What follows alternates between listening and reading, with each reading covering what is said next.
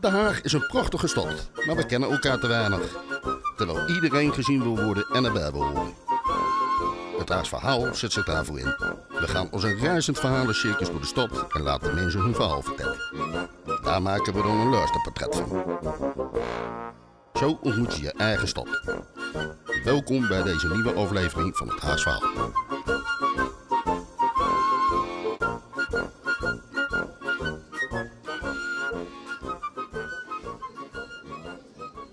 Mensen, wat eh, fijn dat jullie er zijn. En dat jullie er allemaal zijn. Ik verwacht er nog een stuk of twintig, maar ja, je weet het nooit, hè? Je weet het nooit. No show. Eh, het kan niet aan het weer liggen, want volgens mij is het nu droog. Eh, welkom bij het Haags Verhaal, maar welkom ook bij Beeld en Geluid. En deze majestueus, ma- nou, geen, geen moeilijke woorden gebruiken als je niet kunt. Deze fijne ontvangst die wij hebben, dat hebben we te danken aan Beeld en Geluid. Die hebben ons gevraagd, willen jullie een Haags Verhaal eh, ontwerpen op een expositie die nog komt, hè, Tjeerd? Wanneer komt die? Kom even naar voren, dan eh, kan je dat eh, vertellen. Ja. Ehm, ja, nou ja, welkom eh, namens Beeld Geluid. Eh, ik ben Tjeerd de Boer, ik ben eh, verantwoordelijk voor de programmering en tijdelijke tentoonstellingen hier. Het is heel leuk en fijn dat jullie hier zijn. Die tentoonstelling, ehm, sorry? Gaat voor, dat gaat volgend jaar gebeuren, in het, vanaf februari waarschijnlijk, rond, rond de gaswinning in Groningen. Zoals jullie weten loopt nu de parlementaire enquête en die komen in, in februari met een, met een eindrapport. Dus dat is een mooi moment voor ons op, eh, om op aan te haken. En hopelijk kunnen we wat, nou ja, wat hier vandaag wordt, eh, wordt gewisseld, daar ook op een of andere manier nog eh, bij gaan gebruiken. Maar dank je wel voor alle, voor alle lekkers. Dank ook alvast voor alle vrijwilligers die hier, en niet iedereen is er nog, maar die ons alvast geholpen hebben bij het Haags Verhaal. Want zonder vrijwilligers kunnen wij niet. En wat is het Haags Verhaal? Wie is er al wel eens eerder bij het Haags Verhaal geweest? Oh, best wel veel. Fijn. En voor degenen die hier nog niet zijn geweest, wij zijn een eh, maatschappelijk initiatief. Kijk, Johan bijvoorbeeld. Wij zijn een maatschappelijk initiatief dat door middel van ha- verhalen en beelden mensen met elkaar in eh, verbinding brengt. En zo eh, willen we de stad een beetje heler maken, een beetje leuker maken en mooier maken. Omdat mensen heel vaak een mening over elkaar hebben, maar niet weten waar, nou ja, hoe eigenlijk de vork echt in de steel zit. En aan de andere kant is er vaak een win-win te behalen als mensen elkaar beter leren kennen. Proberen we door ehm, persoonlijke verhalen te doen. Dus een deel van deze avond zal ook gaan over het persoonlijke verhaal van onze verhalenvertellers. Maar een groot deel zal ook echt gaan gewoon over het feit van wat voor wijk is Moerwijk, wat voor wijk is het Statenkwartier, want daar hebben we het over. En eh, wat wordt daar gedaan aan de energietransitie? Eh, mijn naam is Astrid Feiter. Ik ben een van degenen die gaat interviewen samen met Loes, Loes Drijssen. Maar het gaat natuurlijk om, maar nou liep hij net weg. Onze Johan. Johan. Oh, die is lekker aan bellen. Oh, die is aan het vragen, waar blijven jullie nou allemaal, denk ik, hè? Denk je niet? Ja. Maar dit is Johan, die komt zo aanlopen. Dat is een van de verhalenvertellers. Hij komt uit Woerwijk. En jij, Tom, ga even staan voor iedereen. Maar zometeen, eh ja, Tom Egger, die, jij komt eh, uit het Statenkwartier. Wat was je nou aan het bellen, Johan? Ja, daar zijn we toch... Ja, werd, eh, een, eh, mijn, eh, een andere gast die zou ook komen. En ik denk, nou, misschien weet hij niet wat het is of zoiets. Ik denk, ik ga even... Even bellen. Goed zo, maar dat, eh, ja, heel goed, heel goed. Eh, dus dat over het Haags verhaal en eh, wat we vandaag gaan doen. Van het gras af. We hebben ook Maartje, Maartje eh, Schuurmans van M-Space. En zij maakt altijd fantastische tekenverslagen. we hebben Piet Gispen daar, die maakt foto's. Als iemand niet op de foto wil, dan moet hij het even aan Piet laten weten. Want dan, en anders gaan we het gebruiken voor social media en dat soort mooie zaken. En eh, we maken er een podcast van, dus het wordt ook opgenomen. En eh, dan kan iedereen die hier niet bij aanwezig was en heel graag wilde zijn, het alsnog naluisteren. Ehm, dat dragen wij dan ook altijd over aan het archief. Want wij vinden het belangrijk dat, dat dit soort verhalen en de- het verhalen over de stad, komen de haarvaten van de Haagse samenleving, dat die in het archief verdwijnen. In het Haags archief, wel te verstaan. Ehm, wie is er al van het gas af? Oh ja, telefoons moet ik zachten. Nog niemand van het gas af, helemaal. Wie is er bijna van het gas af? Piet is van het gas af. Eén klein gaskacheltje. En dat is alles. Noodgedwongen, oké. Ach, arme Piet. Wie, eh, wie is er heel erg mee bezig met, het, eh, met de energietransitie? Even, even vingers. Nou ja, heel erg. Dat is toch wel drie kwart van de, van de zaal, ja. En wat is dat dan als je er heel erg... Ja, wie- aan jou wil ik het niet weten. Wat is het dan als je... Was u ook heel erg mee bezig? Nee, u bent er niet mee. Wie, wie was er hier? Nee, u bent onschuldig. Wilt u er iets vertellen? Waarom bent u er eigenlijk niet mee bezig? Nee, ik, ik vind het absoluut eh, interessant en, en, en urgent. Maar ik heb zelf nog geen enkele actie genomen. Eh, huis is moeilijk te isoleren, dat wel, weet je wel. Dat is allemaal uitgevonden. Maar nee, eh, ik kan niet zeggen dat ik actief... eh, nee, nog niet. Maar misschien na vanavond. Zou best kunnen. Mina, Mina Okadiri, jij bent, ben jij er actief mee bezig? Jij, jij, jij, jij hebt in eh Eskamp, Stichting Eskamp voor Vrouwen... Zijn die bezig met de energietransitie? Heel erg, ja. Eigenlijk de hele wijk is echt wel bezig, tenminste ehm, bezo- bezorgd. Heel erg bezorgd. Wat gaat er gebeuren? Wat kunnen we doen? Dus dat is wel gaande. Maar ze zijn vooral bezorgd, maar weten mensen ook wat ze kunnen doen? Eh, Dat nog niet, maar daar zijn we hard mee bezig. Ja. Oké, dat is mooi. Daar kun je misschien straks ook nog wel wat over vertellen. En ehm, eh, wie komt er eigenlijk uit het Statenkwartier? Dat is ook nog wel even leuk om te weten. We gaan het niet doorvertellen. Ja, oké. En, wie, en wie komt er van Moerwijk? Drie mensen. Alleen Johan. Oh, dat is nou toch ook wat. Ik dacht, nou, er zijn twee groepen die elkaar komen ontmoeten. Maar dat... eh, daar gaat het al, het Haags verhaal. Maar het van een hele hoop andere mensen die elkaar gaan ontmoeten. Ja, op een andere manier. Ja, precies. Eh, ik wil eigenlijk starten met een, eh, met een paar powerpoints. We doen het iets anders dan de vaste gasten van het Haags verhaal weten. Meestal hebben we een levensverhaal van de een en een levensverhaal van de ander. En dan fietst daar het thema doorheen. Wat we nu doen, we hebben het in drie delen opgeknipt. Eh, eerst over de wijk gaan we het hebben. Daarna over wat doe je in de wijk. En vervolgens eh, hebben we een pauze. Vraag ik ook wat aan jullie, of jullie iets met elkaar gaan doen. En dan eh, hebben we het laatste gedeelte, gaat het over persoonlijk leven. Van wat drijf je nou eigenlijk? Wat heb je nou eigenlijk van binnenuit meegekregen, of van vroeger meegekregen, om dit misschien te gaan doen? Ehm, maar eerst wil ik jullie meenemen, en waar moet ik nou ook alweer op richten? Zou dit... Yes, daar zijn jullie. Maar we hebben jullie net al live gezien. Dit. Ik wil het hebben over het gemiddeld besteedbaar inkomen. Dit is het gemiddeld besteedbaar inkomen. Ik weet niet of jullie het kunnen lezen, maar dat is 69.000 eh, ja, 69.000 euro van het staatskwartier. En 28.000, bijna 29.000 eh, van het eh, in Moerwijk. Dus dat is even het verschil in gemiddeld besteedbaar inkomen. Ehm, ik heb er nog één. Dit zijn, zijn de energielabels. We hebben een aantal energielabels heb ik, eh, opgezocht. Eh, van, eh, dit zijn van de corporatiewoningen. Dit is steeds het Statenkwartier en dit is Moerwijk. Wat daarbij opvalt, en ik weet niet of jullie die kleine getallen kunnen lezen, maar ik denk dat dat te klein is. Hè? Maar wat daarbij opvalt is dit, hier zijn het 188 eh, eh, corporatiewoningen en hier gaat het om 1500, eh, ruim 1500 eh, corporatiewoningen. Dus hier zijn eigenlijk heel weinig corporatiewoningen in het. Nou, dat zal niemand verbazen. En in eh, Moerwijk zijn er nogal wat. En eh, nou moet ik eerlijk zeggen, dan kan iemand mij misschien helpen die goed is in staatjes. Maar dit is dan licht oranje en dit is dan weer licht groen. En telt dat dan mee of niet? Nee, hè? Ja, het is een vergelijking met de andere. Dus het, het, is, maar ik, ik, ik, dacht, is dit nou, zijn er nou heel veel eh, energielabels C bijvoorbeeld in Moerwijk? En dit zou dan het energielabel, dat zijn er 152 en dan zijn er hier 1600 in Moerwijk. Dat is best wel, energielabel C is toch best oké, of niet? Is het gemiddeld, toch? Dus dan zou je denken, dan valt het hier nog wel mee. En dan zijn er hier 424, waarvan ze echt G hebben. Dus dit, dit is slecht. Dat groene is, is goed. Ja, ja, ja, Frans, zeg het eens. Ja. Als ik het mag interpreteren, en het is heel gevaarlijk, want ik, zie- maar het lijkt erop alsof het grafiekje links zegt dat bijna 100% van de staaf eh, eh, dat is, en rechts een percentage van de staaf. Dus dat ze bezig zijn, maar nog niet allemaal klaar. Dat zou heel goed kunnen. Dat zou het best kunnen zijn. Laten we dat doen. Eh, dan hebben we nog eh, koopwoningen. Daarvan is dan weer opvallend dat je hier heel veel getallen ziet. Waarvan er eh, dus heel veel met energielabel G. Dat zijn er 1529 in het Statenkwartier. Eh 1194 in het Statenkwartier met energielabel F. Dus het ene slechtste. En de koopwoningen in Moerwijk, die zijn er niet zoveel. Er zijn er 501 met het allerslechtste. En er zijn er hier 76 met een toppertje, dat is A of hoger. Be- waar staan die, eh, Johan? Weet jij dat? In Moerwijk? Want het, Er zijn een aantal, er zijn een aantal eh, van die blokken zijn wel eh, opgeknapt en eh, goed geïsoleerd en dergelijke. Oh ja, je hebt het nu over. koopwoningen, ja. Nou, er zijn er ook twintig jaar geleden zijn er rijtjes koopwoningen in onze buurt gekomen.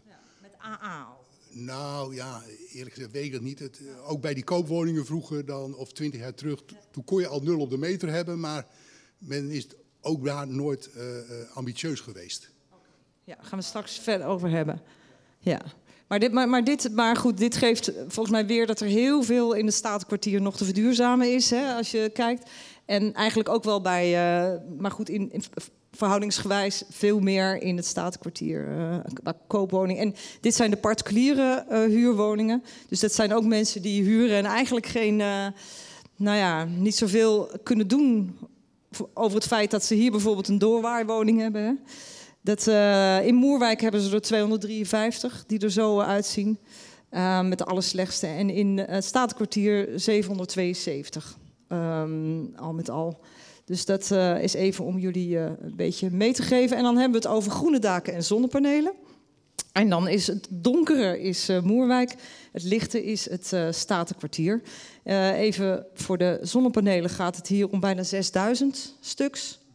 En 1500 stuks in Moerwijk. En in het, zijn er bijna 3000 als het gaat om groene daken in, in het Statenkwartier. En 2000 nog in Moerwijk.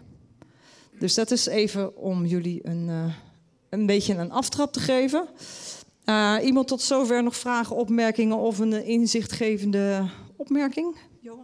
Eh, het zou natuurlijk mooi zijn als je percentages hier ziet, maar ik eh, kijk vaak gewoon, ik, ik sta wel eens op het dak en dan zie ik geen enkel zonnepaneel bij mij in de buurt. Nee, maar daar gaan we het straks uitgebreid over.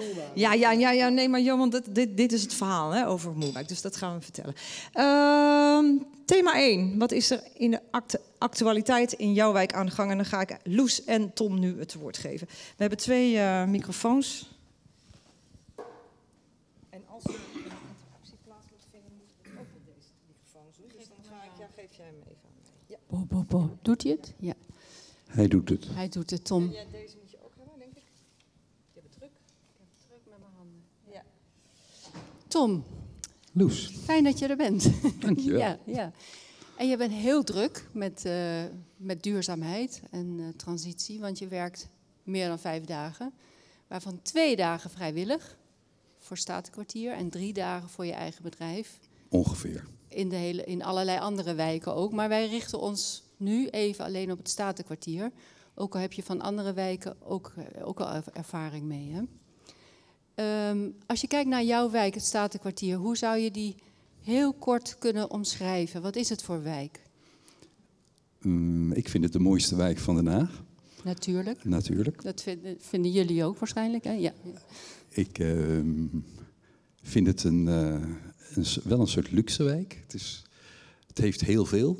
Mhm. Het is met prachtige woningen. Ehm, de mensen zijn ook echt wel leuk. Maar je moet ze ook wel weten te vinden. Hè. Het, is, het is niet een wijk met heel veel sociale cohesie soms.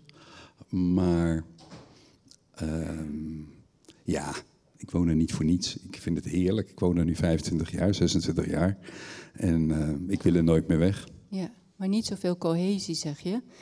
En ik lijkt me bij energietransitie dat je, ja, dat je elkaar ook nodig hebt en elkaar moet stimuleren. Ja. Wat kom jij tegen in je wijk als je het daarover mi- hebt? Misschien nog even een nuance op die vorige opmerking van mij. Ehm, je hebt wel allerlei activiteiten en groepen en daar weten mensen elkaar weer wel te vinden.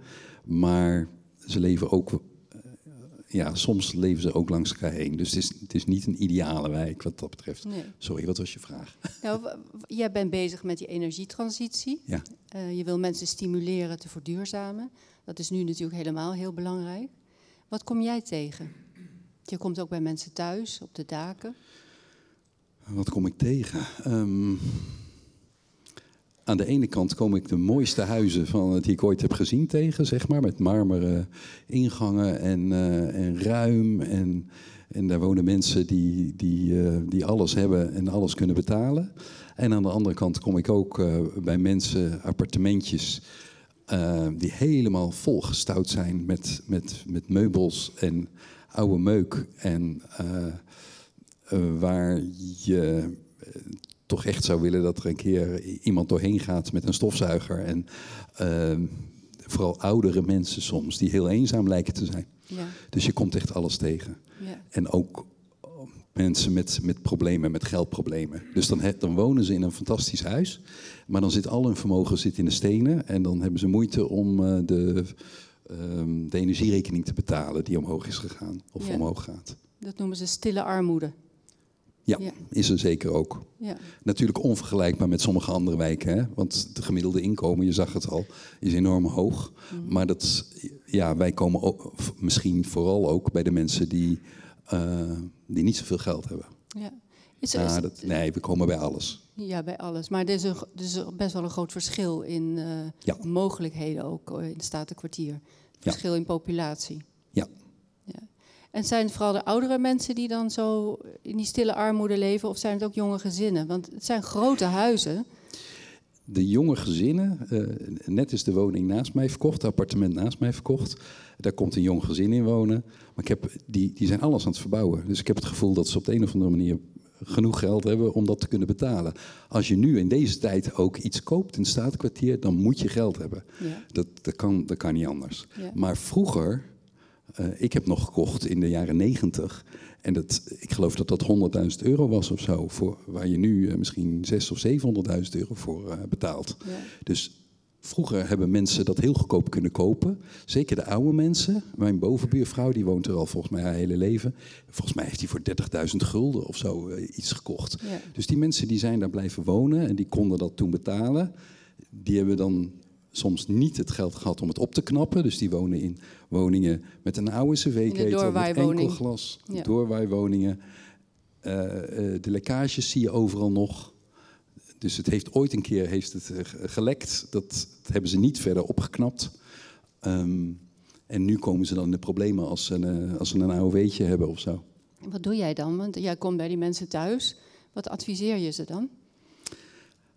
Eh, een van de eerste vragen die ik stel eh, is: ehm, ehm, waarom eh, kom ik hier? Dus waarom, wat, wat wil je weten en, en, en We waarom willen vraag minder je me? betalen. We willen vooral minder energie betalen. Ja, nou dan ga ik ook vragen: ehm, eh, heb je geld? Nou, niet zoveel. Nee, op dat, moment, op dat moment gaat er een knop om. Want dan ga je het dus over sommige maatregelen niet meer hebben. Maar dan ga je het om, naar het comfort vragen bijvoorbeeld. Of, eh, want eh, dubbel glas is eigenlijk iets wat tegenwoordig haast dan. moet. Ja.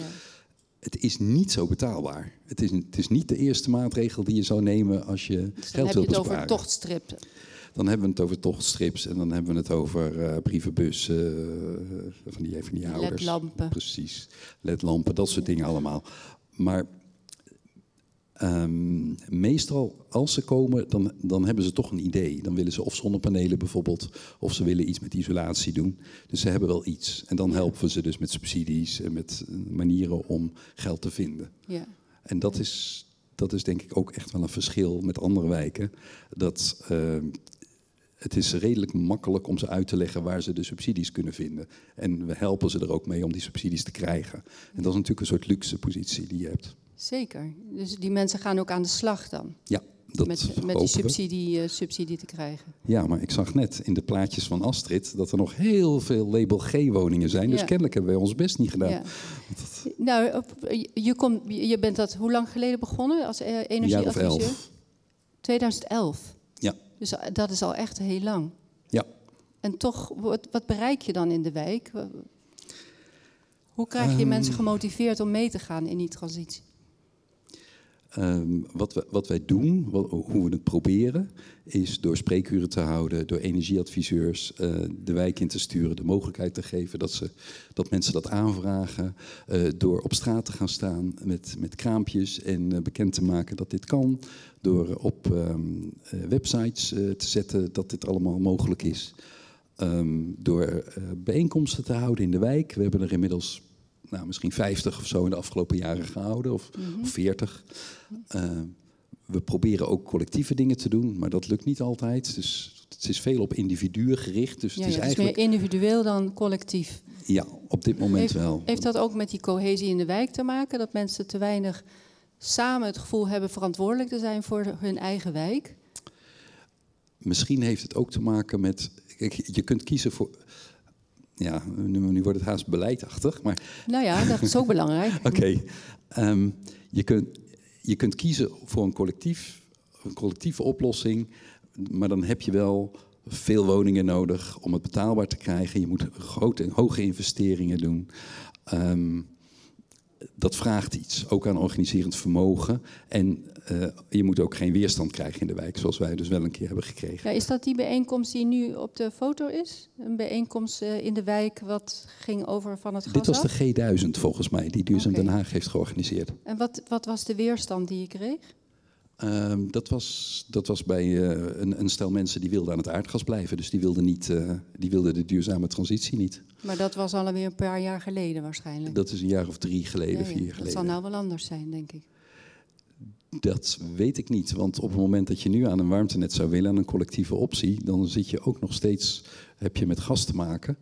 Want je moet eh, warmte creëren. Want we zijn nog niet zo ver dat we de geothermiebronnen uit de grond spuiten. Ja. Dus ehm, er zal nog steeds weerstand kunnen komen van mensen die gewoon niet geloven in, in klimaatproblemen en dergelijke. Ja, ja, je hebt de, de, niet niet-gelovigen. Als je nou door je roze bril kijkt, Ja. wat, wat gaat er dan goed nu op dit moment in de wijk? Als het gaat om de energietransitie. Ja? Eh, de interesse in de spreekuren bijvoorbeeld. Want Ja. we zien dat er een duidelijke toename is van mensen die eh, naar het spreekuur komen.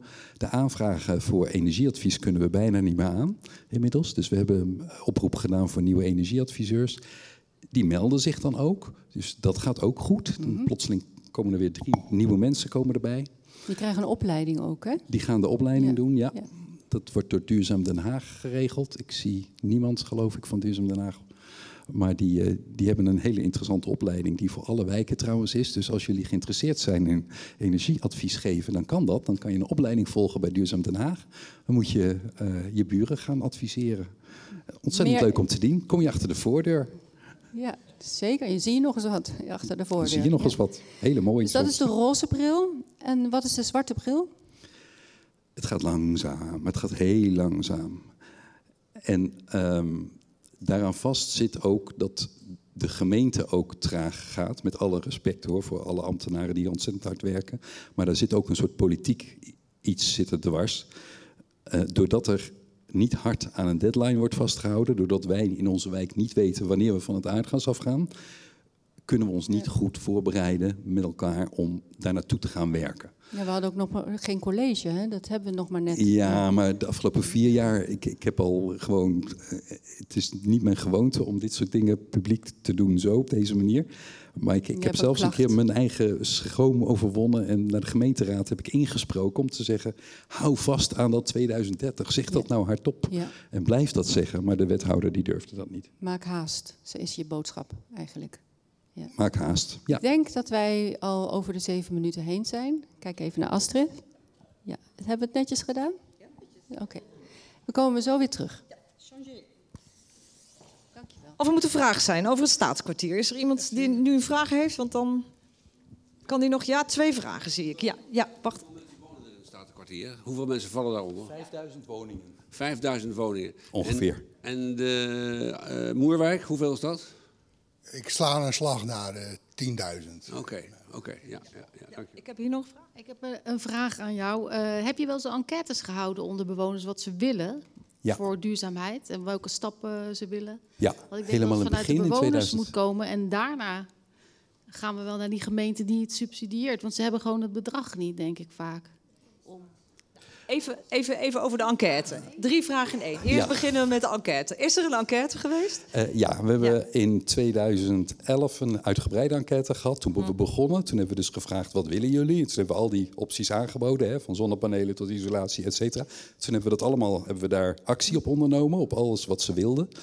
Eh, in 2018 of zo, toen we begonnen met die collectieve actie, hebben we ook enquêtes gehouden. Ook tussendoor hebben we af en toe enquêtes gehouden. Je bereikt alleen met die enquêtes niet iedereen gewoon. Ehm, We hebben één huis-aan-huis enquête gehouden in 2018, 19 naar die collectieve, eh, naar een warmtenet onder andere. Verschillende opties voor de, voor, eh, voor de wijk. En eh, toen is de enquête gehijacked. Dat kan ook nog, hè?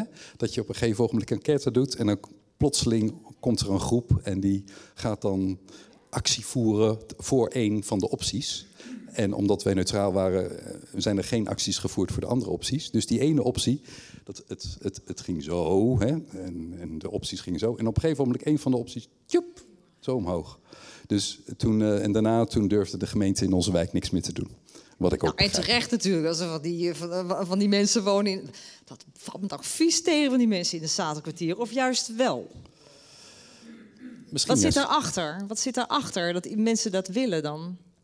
Ehm, ik denk dat ze, dat ze het niet vertrouwen. Ik denk dat ze ons ook niet vertrouwden. Hè. Wij waren als vrijwilligers, probeerden we dat. voor- En, en, en voor een deel hebben we toen ook wel geld gekregen om betaald eh, uren erin te stoppen. Zij, da- zij zeiden in ieder geval in hun pamflet Ja. dat ehm, wij ehm, aan de hand van de gemeente liepen. Eh, het was ons eigen initiatief, maar dat, dat erkenden ze niet. Ehm, dus dat wij. dat het bureau dat we hadden ingehuurd om onderzoek te doen, dat dat een eh, partijdig bureau was, omdat ze er geld aan verdienden. Ja. Nou ja, dan kan je dus nooit meer onderzoek laten doen door een professionele Maar dat partij. is dus het hele verhaal over fake nieuws en alles wat mensen zijn gewoon bang of, of, of Ja. willen niet. Of, Ja, dat ja. is- Nou ja, daar zou je een enquête Duidelijk. over moeten houden. Laatste vraag. Waarom mensen niet willen. Ja. Laatste vraag. Eh, wat zijn de belangrijkste argumenten die mensen aanspreken om van het gas af te gaan in het Statenkwartier? Eh, geld is toch het belangrijkste. Ehm, want de gas is nu op dit moment duur. Eh, ja, ehm, het is niet zo dat het alleen maar eh, groene motivatie is. Niet alleen maar een klimaatmotivatie. Het is, het is zelfstandigheid ook. En ik denk ook wel een beetje eh, hip willen zijn, eh, af willen. Met name de mensen die een nieuw huis kopen in het Staatskwartier en gaan verbouwen. Die gaan eigenlijk heel eenvoudig met hun Tesla gaan ze... ehm, Alles doen. En alles alle doen. subsidies binnenharken die er Ja. zijn natuurlijk Ja. ook. Hè? Want dat Heel is natuurlijk ook... Hè? ja. Het zijn, ja, precies. Zijn- dus daar, daar, daar, nou, daar ga ik zo meteen met Johan over hebben... hoe, hoe, hoe de mensen in Moerwijk daarmee bezig zijn. Dankjewel, dankjewel. Kom, eh, ja. Oh, eh, ja, ja. Kom maar hier zitten, eh, Johan. Dan kan jij ook de presentatie zien. Ja. Wil jij nog een glaasje water? Want jij bent verkouden. Dankjewel. Ja, ja, ja. Ja. Ja. Je weet hoe een microfoon werkt, hè? Gewoon v- v- dik bij je... Weet jij niet, gewoon bij je mond houden. Ben ik te verstaan? Heel goed, heel Heel goed, heel goed, heel goed. En anders Heel zeg ik het, ja. Oké, zijn de mensen in Moerwijk ook zo eager op subsidies, eh, Johan? Eh, nee, want de situatie is er helemaal anders. Ze zijn, eh, voor het algemeen zijn het huurders. Huurders? Ik ben zelf ook een huurder. Ja. En wat nu het interessante is, die woningen aan zich zijn best wel eh, zijn redelijk geïsoleerd vaak. Ik woon in een flats met portiekwoningen en die zijn in de jaren 80, 90. Ik ben er in 2000 komen wonen en toen waren ze al allemaal dubbel glas en naar de buitenkant geïsoleerd. Vond er, ik vond het vind het er mooi uitzien. Ja, ga- dit is ook het uitzicht, even van, vanuit jouw woning. Oh ja, nu- Dit is een zo'n ja. flat hè, waar jij in woont. In zo'n Ja. flat woon jij ook, hè? Ja, woon ik ook. Ja, is vanuit mijn raam eh, gefotografeerd. Ja. En eh, op zich dus, die, kijk, die, die, die, eh, die, die mogen hun dingen niet laten verkrotten. Hè. Dus er is best wel geld, maar alleen ze hebben een laag ambitieniveau. Vestia is dit in dit Vestia, geval. Ja, al, die, ja. al die anderen ook. Ja. Het is, ik ben er twintig jaar geleden komen wonen en ik ben altijd al, al een milieumannetje geweest. En dan let je erop, dan worden er nieuwe woningen gebouwd. En die zijn geen nul op de meter. Nou, en twintig jaar geleden kon dat ook al. Hè. Kon je gewoon al nul op de meter hebben. Maar die ambitie was er niet. En eh, ik hoorde ook net van, ja, eh, van Tom dat eh, de mensen wantrouwen hebben naar de overheid. Maar daar heeft de overheid ontzettend veel aan bijgedragen. Door gewoon eh, helemaal niks te doen aan urgentie voor het klimaat. Doen ze helemaal niets aan. Ho, maar ik ga nu even ingrijpen. Ja, Want nu gaan we het niet meer over de wijk hebben, maar over de wereld. Nee, prima. Ja. Ja, eh, ehm, even over het verschil met wat je. wa- Wat zijn nou de grote verschillen? Als jij nou net het verhaal hebt gehoord eh, over het Statenkwartier met, met, met Moerwijk. Ik bedoel, je zegt al heel veel huurders, heel Ja. veel mensen die dus geen eh, grip hebben op hun eigen energierekening, omdat ze afhankelijk zijn van een. eh, eh, ja, van iemand, een woningcorporatie of een particulier verhuurder. Hè? Wat kan je nog meer zeggen? Het inkomen was laag. Nou, Neo de Bono, wellicht bekend bij sommige mensen, dat is zeg maar de ambassadeur van Moerwijk. En die zegt, de Moerwijkers staan 3-0 achter. Ze zijn arm, ze zijn slecht opgeleid En eh, ze, ze zijn minder gezond. Ja. En eh, dat zie je dus, ongeveer 70% is immigrant in onze wijken. En eh, die mensen die zijn ook in zoverre geïntegreerd in onze samenleving dat ze weten, oh ja, eh, eh, er wordt alles voor ons gedaan. Dat moet de gemeente maar doen of dat moet de woningbouwcorporatie maar doen. En dus, laten we zeggen, zelfwerkzaamheid vanuit een bevolkingsgroepen, dat, dat is ook in, in, in heel Nederland is dat zo dat dat minder is. Ja. Eh, En in Moerwijk dus ook. En in Moerwijk ook. ja. Maar wat ik mij opgevallen is, we hebben de corona eroverheen gehad. Ik ben vijf jaar geleden behoorlijk actief geworden in Moerwijk. En ik heb er, ben in het bestuur gekomen van de Moerwijkcoöperatie. En eh, wat me opviel, er gebeurt ontzettend veel in Moerwijk. Iedereen is overal mee bezig. Er zijn heel veel eh, vrijwilligersprojecten en dergelijke. En eh, men weet elkaar wel te vinden. Maar ook op dit niveau, ook, ook op dit onderwerp. Niet op dit onderwerp nog. Want waarom niet? Omdat, eh, ik heb er wel discussie over met een vriendin die zegt Wil je bijvoorbeeld... je glaasje water even kwijt of niet? Of vind- Nee, dat gaat wel goed. Ik kan eh, nee, ook Ja, en multitasken als man. Goed zo, goed zo.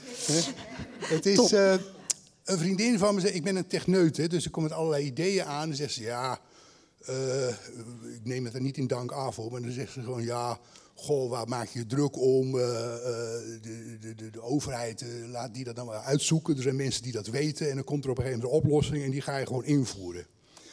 En dan zeg ik, eh, eh, ja, nee, daar mag je het niet aan overlaten. Want laten we zeggen, al twintig jaar, dan ga ik toch weer even naar die politiek toe. Is het, het samenwerking van overheid en bedrijfsleven heeft tot hele slechte resultaten geleid. En eh, dus als je daar een overlaat, gebeurt het niet. En het andere is dus, een groot deel van de bewoners is en huurder en op 3-0 achter. Want je kan Mhm. ook een huurder zijn met 3-0 voorsprong. Ja. En die dus, die moeten gewoon met een voorbeeld komen. In onze wijk kan je niet zomaar zeggen, nou ik ga een enquête houden, wat vind je ervan? Nou, dan weten ze niet wat ze ervan vinden. We zijn nu bezig als coöperatie om een plan te ontwikkelen dat wel ambitieus is, dat coöperatief is. En dan kan je dat Ja, en in daar gaan, we, daar gaan we het straks over Ja, hebben. ja, maar dan, gaan we- dan ja, kan je daar... ja. de- dus Maar jij hebt in ieder geval niet, die gaat niet gehijacked worden, die enquête van jullie, Nee, als je nee, die nee, houdt in, eh, in. Moerwijk. Dus dat is ook weer een verschil tussen Moerwijk en, eh, en het Statenkwartier. Maar hoe pakt die energiecrisis, want daar hebben we het, da- da- heel, heel veel mensen zien hun, eh, hebben allemaal variabele contracten, neem ik aan, in, in, in Moerwijk. Mensen denken, hebben ooit dat afgesloten omdat ze dachten, dan ben ik spekkoper, want dan... Ja, nou, ik heb het toevallig heel goed gedaan. Ja, jij wel, maar, de meeste mensen niet. Eh, Nee.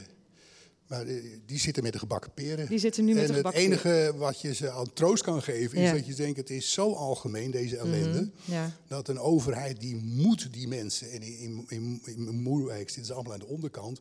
die moeten gewoon gecompenseerd worden. Want anders krijg je eh, Ja. enorme heibel. Dat, is, daar dat zit kan niks niet op. anders. Dus dat, dat, dat gaat gebeuren. Die mensen worden gecompenseerd. Ja. Maar en, en als je het hebt over participatie, want daar hebben we het net ook over gehad. Hè? Want, want eh, het is een technisch verhaal verduurzamen, maar het moet gebeuren door mensen. Daarom willen wij dit menselijk verhaal ook als Haags verhaal. Hè? Hoe zit het met de participatie rondom de energietransitie bij, in, eh, in, in Moerwijk? Dit, is een, dit ging over energierijk Moerwijk. Dat ging nog uit van, van Duurzaam Den Haag. Jullie zijn daarna gestart hè, met de corporatie. Ja, we, de- kunnen we straks uitleggen, gaan we straks uitleggen. Maar, maar even over de participatie. Hoe zit het met de participatie? In wezen is die best moeilijk. En eh, dan, dan grijp ik weer terug. Het zijn huurders. Die dus per definitie niet aan het stuur zitten. En dan zitten ze ook nog 3-0 achter. En die krijg je alleen mee, die mensen, als je met, ik wil niet zeggen kant-en-klare plannen komt. Maar je moet wel met een strategie komen. Iets dat je uitgewerkt hebt, een heel mooi idee. En dat via filmpjes en korte bijeenkomsten, dat je daar onderdelen Maar je van moet laat ze zien. niet mee laten denken, hoor ik jou zeggen. Nee, kijk, dat Oh. is, eh, de, de overheid wil dat ontzettend graag. Want dat is modieus, hè? Van Ja. ja, eh, je moet van eh, bottom-up. Ja. Nou, dan zeg ik, ja, als je van bottom-up komt, dan gebeurt er hier helemaal niks. Nee, oké. Dus, eh, er moet gewoon iets, een plan komen. Jullie, jij bent met het plan bezig. Gaan we zo meteen in thema 2. Zijn er nog vragen over Moerwijk? Mensen die nog... U hebt een vraag over Moerwijk. Vraag eens. Uh, u, u, geeft aan huurders. Zijn het huurders van corporaties of zijn het huurders van particuliere verhuurders? Nee, in het algemeen zijn het huurders van uh, coöperaties, of corporaties, sorry. Corporaties, ja. En het is ongeveer in heel Moerwijk, uh, is eigenlijk ideaal voor duurzame energie met al die platte daken en grote Gaan we het zo meteen over hebben. Ja, oké. Okay. Ja. Maar ongeveer 70, 80 procent is van de corporaties. En dat zijn geen echt slechte gebouwen. Ja, er waren wel slechte, die zijn nu gesloopt. En uh, uh, wat nieuw is, ja, er is een puntje dat van voor de oorlog is. En uh, voor de rest zijn er best veel nieuwe woningen tussenin gebouwd. tot en met de jaren 90 toen er nog gesloopt werd. Ik hoor een vervolgvraag. Ja. maar zijn er ook gesprekken tussen de verhuurder, de corporatie en de bewoners? de, de bewoning, woningcorporaties bedoel je? Ja. Woningcorporaties samen met de bewoners. De bewoners hebben een behoefte omdat er een energieprobleem is. Ja. de crisis. Zij kloppen aan bij de verhuurder. En ja. die heeft een verantwoordelijkheid. En daar krijgen ze dus ook nul op het rekest. Tenminste, nou, ik, ik chargeer een beetje. Maar het feit is dat uh, uh, de laatste 30 jaar zijn al dat soort organisaties zijn uh, afgeslankt. Hè, tot, de, tot de core business. Die doen niet meer aan onderhoud, besteden ze uit, doen niet meer aan ontwikkeling. Besteden ze ook uit. Dus als er wat nieuw gebouwd moet worden, moeten ze een, een, een ontwikkelaar inhuren. En dus nou met die energietransitie, daar hebben ze ook geen mensen voor. Dus wat doen ze? Ze worden door de gemeente op een niet zo hele ambitieuze niveau worden ze gedwongen om wel een aantal dingen te doen. Die doen ze dan ook braaf, hè? dus uh, dat doen ze. Maar uh, dat extra stapje gaan ze niet uit zichzelf zetten. Ze zijn nu niet proactief bezig om in de wijk iets aan te bieden voor mensen die nu torenhoog in zo'n uh, ja, variabele contracten hebben en torenhoge rekeningen hebben. Uh, ik heb niet gehoord dat zij daar uh, actief okay. in zijn. Oké. Iemand anders nog een vraag, want anders gaan we naar de ja. tweede thema. Laatste vraag. Of, of, jullie ook voornamelijk adviserend optreden, is dat jullie functie naar... Nee, uiteindelijk, we willen ook adviserend optreden, maar uiteindelijk is het de bedoeling uh, om allerlei projecten te starten. Dat, het hele Gaan we het zo over hebben. Oké, okay, dus, dus dat, ja. dat je... is ruimer dan alleen, maar tot dusver was het voornamelijk advisering. Nou ja, we zijn net opgericht. Sorry. Ja, ja, ja. nee, nee, nee, je had je huiswerk. Nee, je zit hier juist om een ja, hele leuk verhaal, een nieuw verhaal te horen. Dus dat, uh, Johan staat ook te popelen om dat te vertrekken, vertellen. Maar we gaan nu eerst even door naar het volgende. Oh, nog één vraag en dan gaan we door naar het volgende. Jelle? Puur voor mijn begrip, we zijn net opgericht, uh, maar daarvoor had u het over een coöperatie. Uh, dat gaan we zo meteen vertellen, Jelle. Ja, gaan we zo meteen vertellen. Wie zijn jullie en wat doen jullie? Ik wilde eerst even een schets geven van, de, van, de, van Moerwijk, hè, waar we het over hebben. We hebben ook een schets gehad over het Statenkwartier. Dus we weten nu een beetje waar we staan. En nu gaan we vertellen hoe, wat, wat zijn jullie aan het doen in die wijken. We beginnen weer, uh, jullie nemen weer het stokje over. Ja. Ik mag weer gaan zitten. Ja, oké. Okay. Kan je je water opdrinken? Deel 2. Wil je gelijk starten gewoon? Oh, ik heb mijn knippertje niet. Hoe? Hoe? Knippertje. Wat doen? Dus het, nu gaat het om hoe doe je dat allemaal? Uh, je hebt mij verteld dat jullie een vereniging zijn begonnen. Je bent een vereniging. Misschien ja. kan je even vertellen hoe dat werkt, want dat heeft ook wel een soort olievlekwerking, denk ik, in de wijk. Ja. Um, BES, Buurtenergie Statenkwartier, is een vereniging van buurtbewoners. Andere mensen mogen er ook lid van worden. 20 euro per jaar. Duinoorders ook. Sorry? Uit Duinoord mag ook. Duinoord, als je lid wil worden, ben je zeer van harte welkom. Okay. En dan kom je bij mij een kop koffie drinken okay. bij Doppio. Um, wij zijn een vereniging en um, als wij projecten doen die een speciaal karakter hebben, dus bijvoorbeeld een zonnepanelenproject, dan uh, maken we daar een aparte coöperatie van. Dus die laten we uitzakken zeg maar, uit die vereniging. Dus binnen de vereniging uh, gaan geen grote projecten met veel geld rond. Uh, zodra er een, een, bijvoorbeeld, we hebben Zon op Museum gedaan en Zon op World Forum gedaan. Dat zijn twee projecten. Met, maar wie uh, verzint dat dan, zo'n project? Is dat een opdracht vanuit de gemeente of verzinnen jullie dat zelf? Dat verzinnen we zelf in principe. Ja. Um, soms zijn het gewoon initiatieven van bewoners die naar ons toe komen en die zeggen van wij willen iets. Ja. En soms uh, zijn we ook zelf creatief. Dat gebeurt ook wel eens. En hoe kom je dan aan de mensen die, da die dat weten en daar iets mee willen? Zonnepanelen op het uh, gemeentemuseum. Um, we kijken ook naar wat er in de rest van het land gebeurt. En we kijken ook heel goed wat er in de rest van de wijken gebeurt in Den Haag. En in Den Haag heb je gewoon voorloperswijken waar wij ons ook aan spiegelen. En dan kopiëren wij dingen die zij doen, waarvan we denken van, oh, dat is mooi. Want BES is überhaupt begonnen, ooit in 2011, omdat wij dachten, die windmolen uh, bij de haven, die van uh, Vogelwijk energiek ja. was, die willen wij ook. Zoiets willen wij ook. Dus wij kwamen in de concurrentie, begonnen we. En nu is de samenwerking perfect. Ja, ja. Maar we laten ons dus graag inspireren ook door andere projecten in de stad. Ja. Want jullie hebben een heleboel van die energieadviseurs in Den Haag. Ja. Uh, en jullie, jullie beïnvloeden en inspireren elkaar. Ja. En heb je, is dat ook structureel of is dat geregeld dat jullie elkaar regelmatig spreken en ja. kennis uitwisselen? Ja, dat doet Duurzaam Den Haag over het algemeen. De stichting die uh, uh, voor een deel gesubsidieerd wordt door de gemeente. Um, die doen hele goede dingen. Die hebben een warmtewerkgroep uh, voor warmteprojecten. Die hebben een HEBA-adviseursgroep waar de energiecoaches uh, worden opgeleid.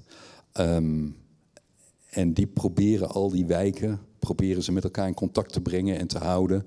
En dat te stimuleren dat er gemeenschappelijke dingen gebeuren of, of dat we van elkaar leren. Dus dat stuurt de gemeente wel aan? Dat is, nee, dat stuurt de gemeente niet aan. Ja, in die zin dat ze dus geld beschikbaar stellen ja, ja. voor de stichting. Maar het is een aparte stichting die, ja. met een eigen beleid. En die hebben op een gegeven moment gezegd...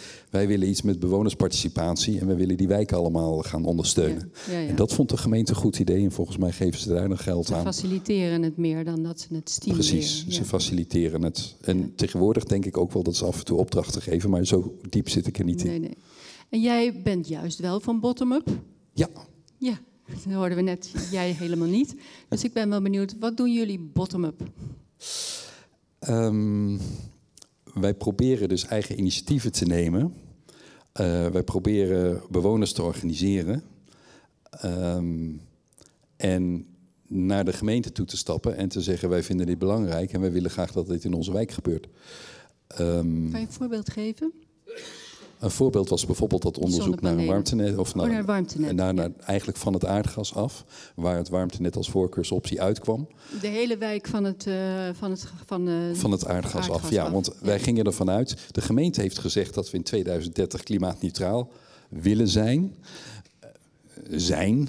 Zo hebben wij dat geïnterpreteerd. En als wij als wijk in 2030 van het aardgas afgaan, dan willen we zelf invloed uitoefenen op wat er dan komt. En misschien willen we zelf wel mee investeren als dat mogelijk is. Of we willen, nou ja, in ieder geval willen we ook in de planvorming betrokken worden.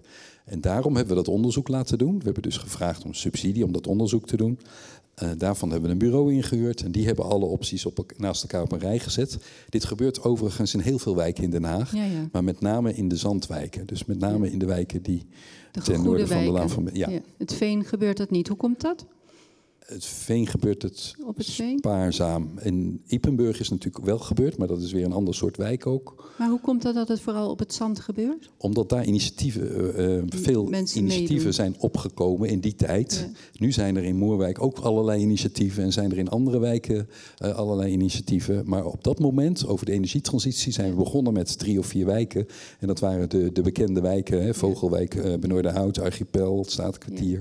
Vruchtenbuurt. Hoogopgeleide mensen ook die een eigen Hoogopgeleide huis mensen hebben. over het algemeen, Ja. die dus Ja. niet 3-0 achter staan, maar misschien al 3-0 voor staan. Ja. Die weten de weg te vinden, zeg maar. Dat, daar zit een soort oneerlijkheid in. Dat, dat is, eh, ja, er zit een oneerlijkheid in. Dat is lastiger als je in Laak woont. Ja, er is bijvoorbeeld op een gegeven ogenblik bij de gemeenteraad is ook de vraag gesteld: waar gaat de subsidie naartoe in Den Haag? De subsidie voor, uh, voor duurzaamheid. En dan bleek dus, volgens mij ging de meeste subsidie naar het Statenkwartier, als ik me niet vergis. En dan gaat het dus naar de mensen toe Die de route die het weten. eigenlijk al Ja. redelijk Ja. goed hebben. Ja. Maar die, ze weten gewoon de weg te vinden. En daar zijn wij mede schuldig aan. Ja. ja, het collectieve heb je het losgelaten. Je benadert het meer individueel. Ja, jullie op hebben... dit moment wel. Ja. De, ik moet erbij zeggen, we hebben een klein succesje gehad afgelopen woensdag. Toen, we zijn toch weer bezig met ehm, om te kijken of we op kleine schaal toch collectief actie kunnen ondernemen. Dus we, we Kleine zijn collectiefjes. kleine collectiefjes. Dus we zijn teruggekomen van de grote collectief naar kleine collectiefjes. Mede door onze ervaringen. En wat noemen ze een voorbeeld? Wat is een klein collectiefje? Uh, twee straten onderzoeken of, of daar eventueel een warmtenet zou kunnen. Oké, okay, dat, dat is ook. de volgende stap die we gaan ja. zetten. Ja, mooi. Um, even kijken, de, de laatste. Ehm, die hebben we eigenlijk gehad. Jullie, jullie wisselen heel veel uit met elkaar, met de andere energiecoaches. Hè? Ik had nog een hele belangrijke vraag, maar die ontschiet me nu opeens. Hij schiet uit mijn hoofd. Dat zijn de beste vragen. Maar misschien hebben jullie nog vragen. Of is er iets wat jij nog heel belangrijk vindt om te zeggen nu? Ehm, ik heb de neiging om nog iets te zeggen over de andere wijken. De, eh, Zuidwest en Mariahoeve en, en Modewijk. Maar dat, doe- ja? ja? Ik ben professioneel ook bezig in de energietransitie.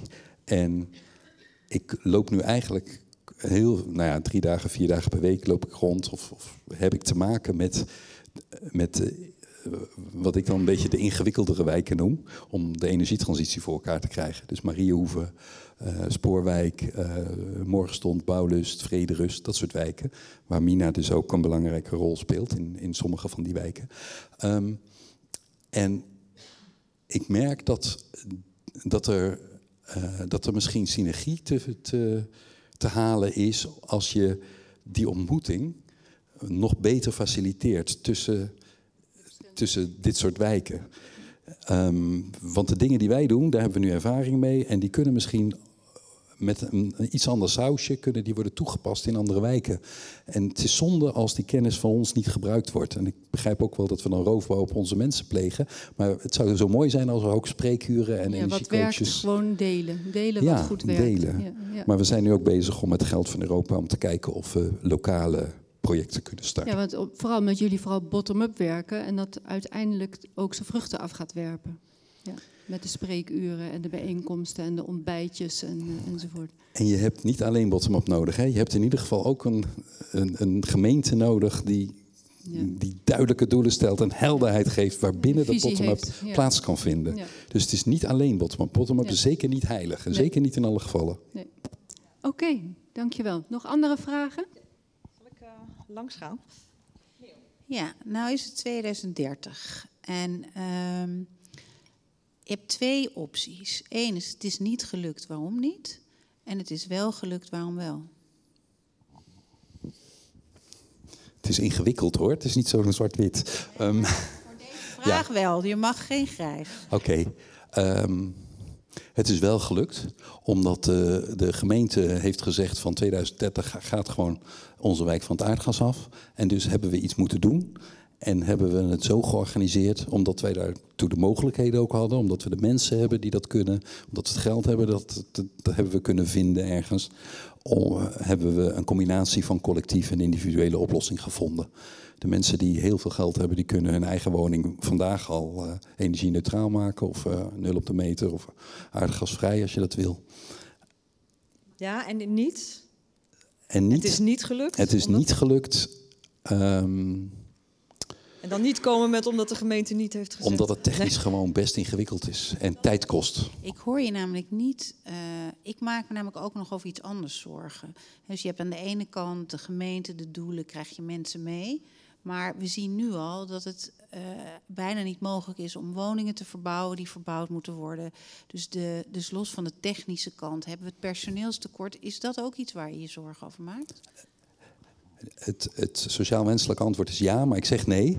Want ik denk dat als we willen, dan kunnen we gewoon mensen opleiden. Eh, We zijn er al mee bezig. We zijn ook plannen aan het maken daarvoor. Fixit brigades, weet ik wat allemaal niet, zijn we aan het doen. Het, het aanleggen van tonzonisolatie onder je vloer kan je zelf. Kan iedereen zelf. Je moet het even voor gedaan krijgen. En je moet geen angst hebben voor, eh, voor kleine ruimtes en voor spinnen. Maar je kunt het echt zelf. Dus sommige maatregelen zijn gewoon zelf uit te voeren. Nou, ik, hier een vraag uit Laak. Margreet. Ja, zeker, want Spoorwijk en Molenwijk is Laak. Ja. En Laak is heel groot eigenlijk. Ja. Met eh, volgens mij nu 44.000 eh, eh, inwoners. Eh, hoe ben je in Spoorwijk en in Molenwijk terecht? Ben je daarvoor gevraagd? Of door de gemeente? Of eh, eigen initiatief? Of Ja, dan kom ik weer terug bij Duurzaam Den Haag. Duurzaam Den Haag heeft ontzettend veel werk op dit moment en te weinig mensen, dus ze huren mensen in. Nou ja, goed, ik heb toevallig morgen een eh, afspraak met eh, Duurzaam Den Haag. Want ik vind het een beetje vreemd. Ik zit in, bij Laakhavens en in Nieuw Laakhavens wordt heel veel gebouwd. Eh, goed, dat wordt allemaal wel heel goed eh, geïsoleerd. Maar je hebt ook nog een gedeelte in Laakhavens, ja, wat ook oud is, eh, zeg maar. En ja, ik, ik verbaas me er eigenlijk over dat Duurzaam Den Haag dan maar op bepaalde punten zit. En Laakhavens is best wel groot, het gebied. Want als er iets zou moeten gebeuren, dan ben jij op de hoogte, hè, geloof ik? Ja, ja. Want anders vragen mensen, waarom zegt zij dit? Maar dat is omdat zij in een wijkteam zit. Ja, ik zag hier ook nog een vraag, ja? Maar dat is, heb je daar nog iets op te zeggen? Eh, eh, eh, het is ook een kwestie van geld. Eh, als de gemeente vraagt aan Duurzaam Den Haag om dat in die wijk te doen, in dat gedeelte te doen, dan, dan zou het misschien kunnen. Maar dan moeten er ook weer mensen zijn om dat te doen. Ja. Die zijn er ook wel weer, maar dan, Via de gemeenteraad, geloof ik, moet jij nu... eh, je moet naar de gemeenteraad, ja. Ja, even, je begon te vertellen dat jullie begonnen waren als vereniging. Is dat nog steeds zo? Ja, we zijn nog steeds een vereniging. Oké, en, en waarom zijn jullie een vereniging? Met heel veel vrijwilligers. Hoeveel vrijwilligers hebben jullie? Eh, Zeg maar contacten en alles erop en eraan. Willem, 80. Alles bij elkaar. Ik denk het wel, zo ja, ongeveer. zegt Willem, vanaf de achterste rij. Ja, oké. Je had ook nog een vraag. Ja, het is, eh, Tom, niet echt een vraag. Het is meer een toelichting, een beetje een aanvulling op het woord eh, subsidies waar je het over had. Dat de bewoners uit uh, Statenkwartier weten ze makkelijk te vinden. Maar het is zo, een subsidie is een prikkel, een financiële prikkel. Dat betekent dat de mensen uit Moerwijk, Laken en overige delen, zeg maar, die weten het ook wel te vinden. Maar die hebben niks aan die subsidie, want die kunnen het andere bedrag niet neerleggen. Ja, dus je kan wel subsidie hebben, maar als je niks hebt om, om je... Om je, om je ja, je Om het te realiseren. Kijk, als je, als je een warmtepomp neemt, een hybride pomp. Hè, je weet, je kan subsidie 2400 eh, bij de ene en 1200 bij de ander. Maar als je het resterende bedrag niet kan neer hebt, dan heb je een probleem. Maar dan heb je jullie eigen lening, jullie U bent duurzaamheidslening van uh, tegen 0% Duurzaam Den Haag, begrijp rente. ik? Nee, nee, oh, oh. Ik ben van eh, de gemeente Den Haag. gemeente Den Haag. Maar ik kan me voorstellen, als je al... want veel mensen staan niet alleen met 3-0 achter... maar hebben ook nog schulden met 3-0 achter, zeg maar. En dan, en, dan, en dan een lening? Ja, maar die lening is 0% rente. Nee, nee, nee, nee, nee. nee. Niet meer, Als- niet meer. Niet meer. Niet meer? Nee, Is het gisteren veranderd? veranderd. Nou, slecht beleid. Ik doe er wat aan, Cor. Ja, ja. Ik zie hier twee, drie vragen nog. Want eh, Jo- Johan moet zijn, moet zijn verhaal ook nog, jongens. Even een hele praktische. Wat is de status van Duurzaam Den Haag? Het is een stichting. Ja. Eh, voorheen het Haags Milieucentrum en nog een andere club zijn gefuseerd. Onafhankelijk of niet? Sorry, ja, toch? onafhan- ze zijn onafhankelijk. Ja. Onafhankelijk bestuur. Ja, dat willen jullie weten. Ja, nog een vraag? Ja, Ik had eigenlijk even een opmerking. Ehm, misschien zit ik verder in mijn idee. Eh, ik denk dat wel heel veel mensen nu zoiets hebben: we moeten groener worden en duurzamer. Waarom gaan we niet collectief meer op de sociale cohesie zitten? Want ik denk dat we allemaal hier iets van vinden, van die ongelijkheid. Ja, ik word er echt een beetje pissed off, maar goed. We moeten iets met z'n allen. Maar dat zei jij toch ook al, toch? Die hebben van, en dan ben ik het helemaal met jou eens. We moeten iets met die cohesie. We moeten juist met die mensen uit die buurt iets. Dan denk ik, we moeten nu echt een stap verder, jongens. Oké, was een opmerking. Ik heb hier nog een vraag. Kleine vraag. Ehm, ik vond het idee wel leuk van die kleine project van twee straten. En ik kan me voorstellen dat je dan ook een wijk of een, eh, twee straten adopteert in een andere wijk. Is dat, doen jullie dat of eh, gebeurt dat al? Ehm, afgelopen donderdag hadden we het duurzaam ontbijt. Dat is eens per kwartaal. En dat, dat werd georganiseerd bij Damoer in Moerwijk. En Neo, waar net Johan ook al over sprak. En ik, die kwamen in gesprek na afloop. En toen borrelde het idee op om wijken, eh, zusterwijken zeg maar, te organiseren. Tussen een wijk op het Veen en een wijk op het Zand. Ehm, en we zijn nu aan het kijken of we daar iets mee zouden kunnen doen. Dit zou een interessant, nog, nog kleinschaliger idee zijn om misschien straten aan elkaar te koppelen. Maar ik heb nu al gemerkt, naar aanleiding van een mailtje wat ik vanmorgen naar ons wijkoverleg, het bestuur van het wijkoverleg heb gestuurd, dat mensen allemaal verschillende beelden daarbij krijgen en ook dingen eh, ingewikkeld vinden qua instituties en zo. En dan moet er iets georganiseerd worden en geregeld. Terwijl het gewoon alleen maar gaat van jongens, laten we elkaar inspireren en laten we het informeel desnoods houden. Zet gewoon een bord ergens neer van Statenkwartier, eh zusterwijk van Moerwijk en andersom bij Moerwijk, zusterwijk van Statenkwartier en, en, en begin iets met elkaar. Ga iets doen. We gaan een uh, banner voor jullie maken. Dankjewel, Tom. Ja, ja. Dank jullie wel, dank jullie wel. Eh, Johan, wij gaan, eh, wij gaan verder. Oh, je trapt je... Ja, ja, ja, ja. dat ja, zo, de eerste Ja. slachtoffers. Wij gaan een banner maken voor jullie. Zusterwijk, Moerwijk. Eh, spreek je dat aan, Johan? Wat, wat er net gezegd werd over die Dat, zit wijken? dat komt allemaal in mijn hoofd. Nee, even bij je mond houden. bij je mond houden. Deze, ja. Oh, op die Ja, manier. die, ja. Ik Ja. wil die... eh, Ja. ik dacht dat je zei, je moet je mond Nee, houden. je moet je mond houden. Nee, Jij moet je, je moet alles behalve je mond houden. Daarvoor zit je nou hier.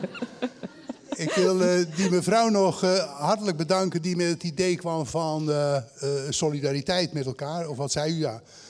En, eh, en eh, Neo die is er ook al twee jaar geleden mee begonnen. En toen viel het kwartje bij mij niet. Hè? Maar nu ik er zelf over na aan denken ben over collectieve oplossingen. En ook collectief eigendom van de co- co- coöperatie.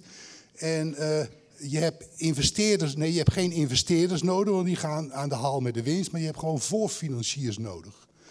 En dan kan je natuurlijk ontzettend makkelijk een, een, een soort met, een wederzijdse ondersteuning Ja. hebben. Dat iemand met geld, in, eh, in, in, in, met veel geld kan zeggen, nou, ik kan best iemand eh, eh, geld voorschieten voor een hele lage rente.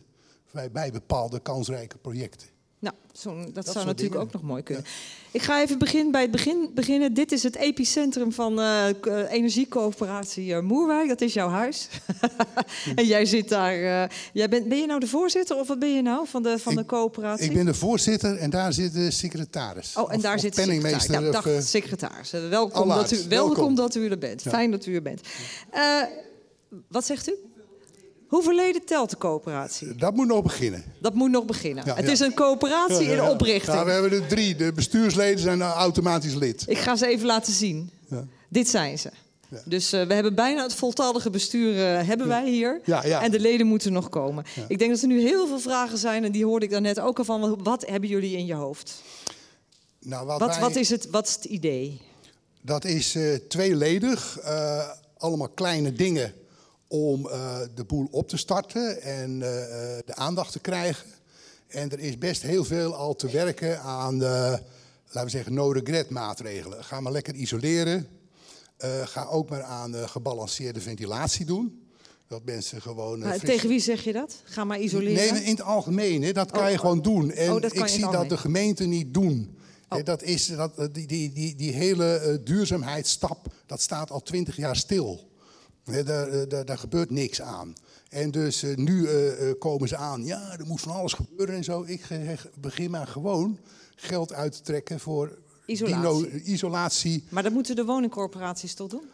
Ja, maar ik bedoel, je moet, eh, geef daar ook aandacht aan. Geef daar ook Daar kan je gewoon al mee beginnen. We, hebben ook, we krijgen leuke plannetjes van iemand van TNO die zegt we kunnen hele goedkope voorzetramen maken. Dan deden we het eerst nog met een houten frame aan twee lagen, aan twee kanten een, een, een, een, een, een folie. Nou, dat mislukte eigenlijk, want die folie trekt elk raamwerk in zo'n krom. Ja. Plus het is veel te kwetsbaar als je katten hebt of eh, kinderen of eh, weet ik wat. Hè. Dus eh, iemand heeft het al uitgeprobeerd. Eén kant moet je acrylaat doen. Ja. En dan is het vele malen stevig. Maar dan kan je voor een redelijk goedkoop iets... heb jij een dubbelglas voorzetraam... en van een enkel glas raam maak je een driedubbelglas raam. En eh, dat hoeft niet eens zo duur te zijn. En wie moet dat dan gaan betalen? Volgens jou? Je mag even denken, je mag vrij.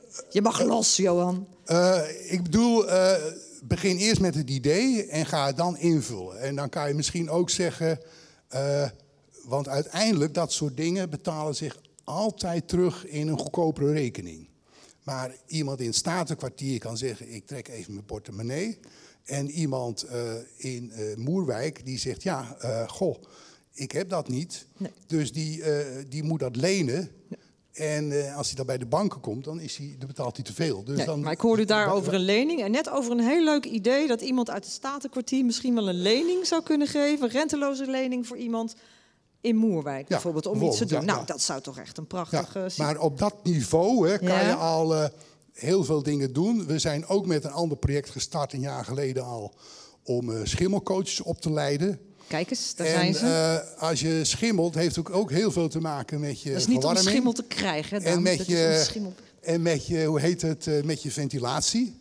En eh, er zijn twee oorzaken voor schimmel. Dat is één is het gedrag van de bewoners, van te weinig ventileren. En het andere is eh, eh, eh, bankement aan de woning zelf. En met die opleiding, we hebben een paar hele enthousiaste mensen die uit Moerwijk komen. En we moeten dat nu nog handen en voeten geven. Maar wij willen dan, laten we zeggen, de groep worden die dat soort onderzoek doen en daar ook gewoon normaal voor betaald worden. Want jullie doen dit voor- nu allemaal als vrijwilliger. eh, eh, we zijn, ze zijn nu nog in opleiding en ik heb ze 5 euro per uur beloofd. En dat gaan ze ook krijgen, maar daar moet ik wel eh, heel veel werk voor verzetten bij de subsidiegevers. Want die zijn het helemaal niet gewend om mensen sowieso te belonen. maar waarom zou je ze belonen? Waarom niet? Ja, dat, dat is Nou, gewoon ik een vind, vraag. nou ja, ja. ik ben dus, oké, nou, dan ga ik even los. Eh, Ja, dat is de bedoeling. Ik, ik ben In dus 10 minuten, al, eh, ik ben een techneut en ik heb eh, samen met een vriendin hebben we een soort pilotproject ontwikkeld. Nou, je hebt twee van die flats met portieken, die zijn een meter of 60 lang en dan een flinke binnentuin. Dat is een soort eenheid die wel honderden keren in de Eskamp voorkomt. En eh, die hebben platte daken. Dat is eigenlijk het eerste eh, het uitzicht op, jou, eh, Ja, op jouw ja, ja, dingen. Hè? Moet ik dat nog Maar terug, mensen? Die dingen zijn bouwkundig best constructief, zijn ze best goed. Dat moet je niet gaan slopen. En je moet dat gewoon heel verstandig gaan renoveren. Maar je kunt er heel makkelijk, kan je daar, hoe noemen ze dat, kan je dat duurzaam maken. In die daken kan je energie opvangen. In de binnentuinen kan je heel makkelijk bij om de, de warmte te, in de grond te stoppen en er weer uit te halen. En je hebt ruimte zat voor allerlei dingen van, laten we zeggen, een warmtenetje en een, een, een- kabelnetje om al die flats even, die twee flats met elkaar te verbinden. Ik ben nu een beetje de weg kwijt. Wat was ook ik, nee, nee, nee, je bent helemaal niet de weg kwijt. Want, want wat je aan het uitleggen bent, is wat jij met die corporatie... heb jij een idee en een droom over dat warmtenet aanleggen. Hè? Dus, dus Ja. en daarbij zeg jij... eh, want dat weet ik, woon, woningcorporaties... Jullie gaan over de stenen, wij gaan over de energie. Want dat wil je dan als corporatie eigenlijk gaan oppakken, toch? Zo'n zo'n zo'n woningnet, zo'n woning, zo'n warmtenet, zeg maar. Ja, wat het, eh, wat het is, wij hebben gemerkt dat punt 1, de gemeente, die, die heeft geen kennis. Maar dat hebben de corporaties ook niet. En dat is eh, bij al die organisaties, die hebben de laatste 30, 40 jaar lang zijn ze naar hun kern gegaan. En alles wat er niet bij hoorde, ging eruit. Eerst de schoonmakers, daarna de onderhoudsmensen, daarna de, de, de ontwikkelaars, de mensen die op lange termijn dachten, allemaal uitgegaan. Dat is overal gebeurd. En nu zegt, vijf jaar geleden zegt de gemeente van... eh, ja jongens, eh, we moeten van het gas af. Nou, dat is ook zo'n term waar ik het niet mee eens ben. We moeten gewoon CO2-neutraal worden. En misschien kunnen we die gasleidingen prima gebruiken voor een, voor een CO-net. Of hoe noemen ze dat? Een, eh, een H2O-net. Nee, een H2-net. Een waterstofnet. Maar eh, wij dus als bewoner, als wij als bewoner niks doen, hè, en dus dat, dat gebeurt in die huurwijken, ja, dan eh, als je op je gat gaat zitten, dan gaat de, een overheid samen met het bedrijfsleven gaat wat verzinnen en dan moet je drie keer langs de kassa. En eh, wij willen dat niet. Drie keer langs de kassa, even Nou, uitleggen. dat is bijvoorbeeld een leidingenboer moet je langs de kassa, een installateur moet je langs de kassa, iemand die het klantenbestand doet, en iemand die het beheer doet, en iemand die het onderhoud doet. En jullie idee bijvoorbeeld- is? Wat zeg je? En wat is jullie idee? Wij zeggen als coöperatie moet je een plan ontwikkelen. Mhm. Daar zijn we nu mee bezig. Om eh, met zo'n pilot van twee van die flats, waar we gaan zeggen: we doen aan eh, een groene daken, we doen aan uh, hoosbuienopvang, we doen aan energieopvang, we doen aan lage temperatuur. En we doen aan warmteopslag in de zomer, dus dat halen we in de winter uit.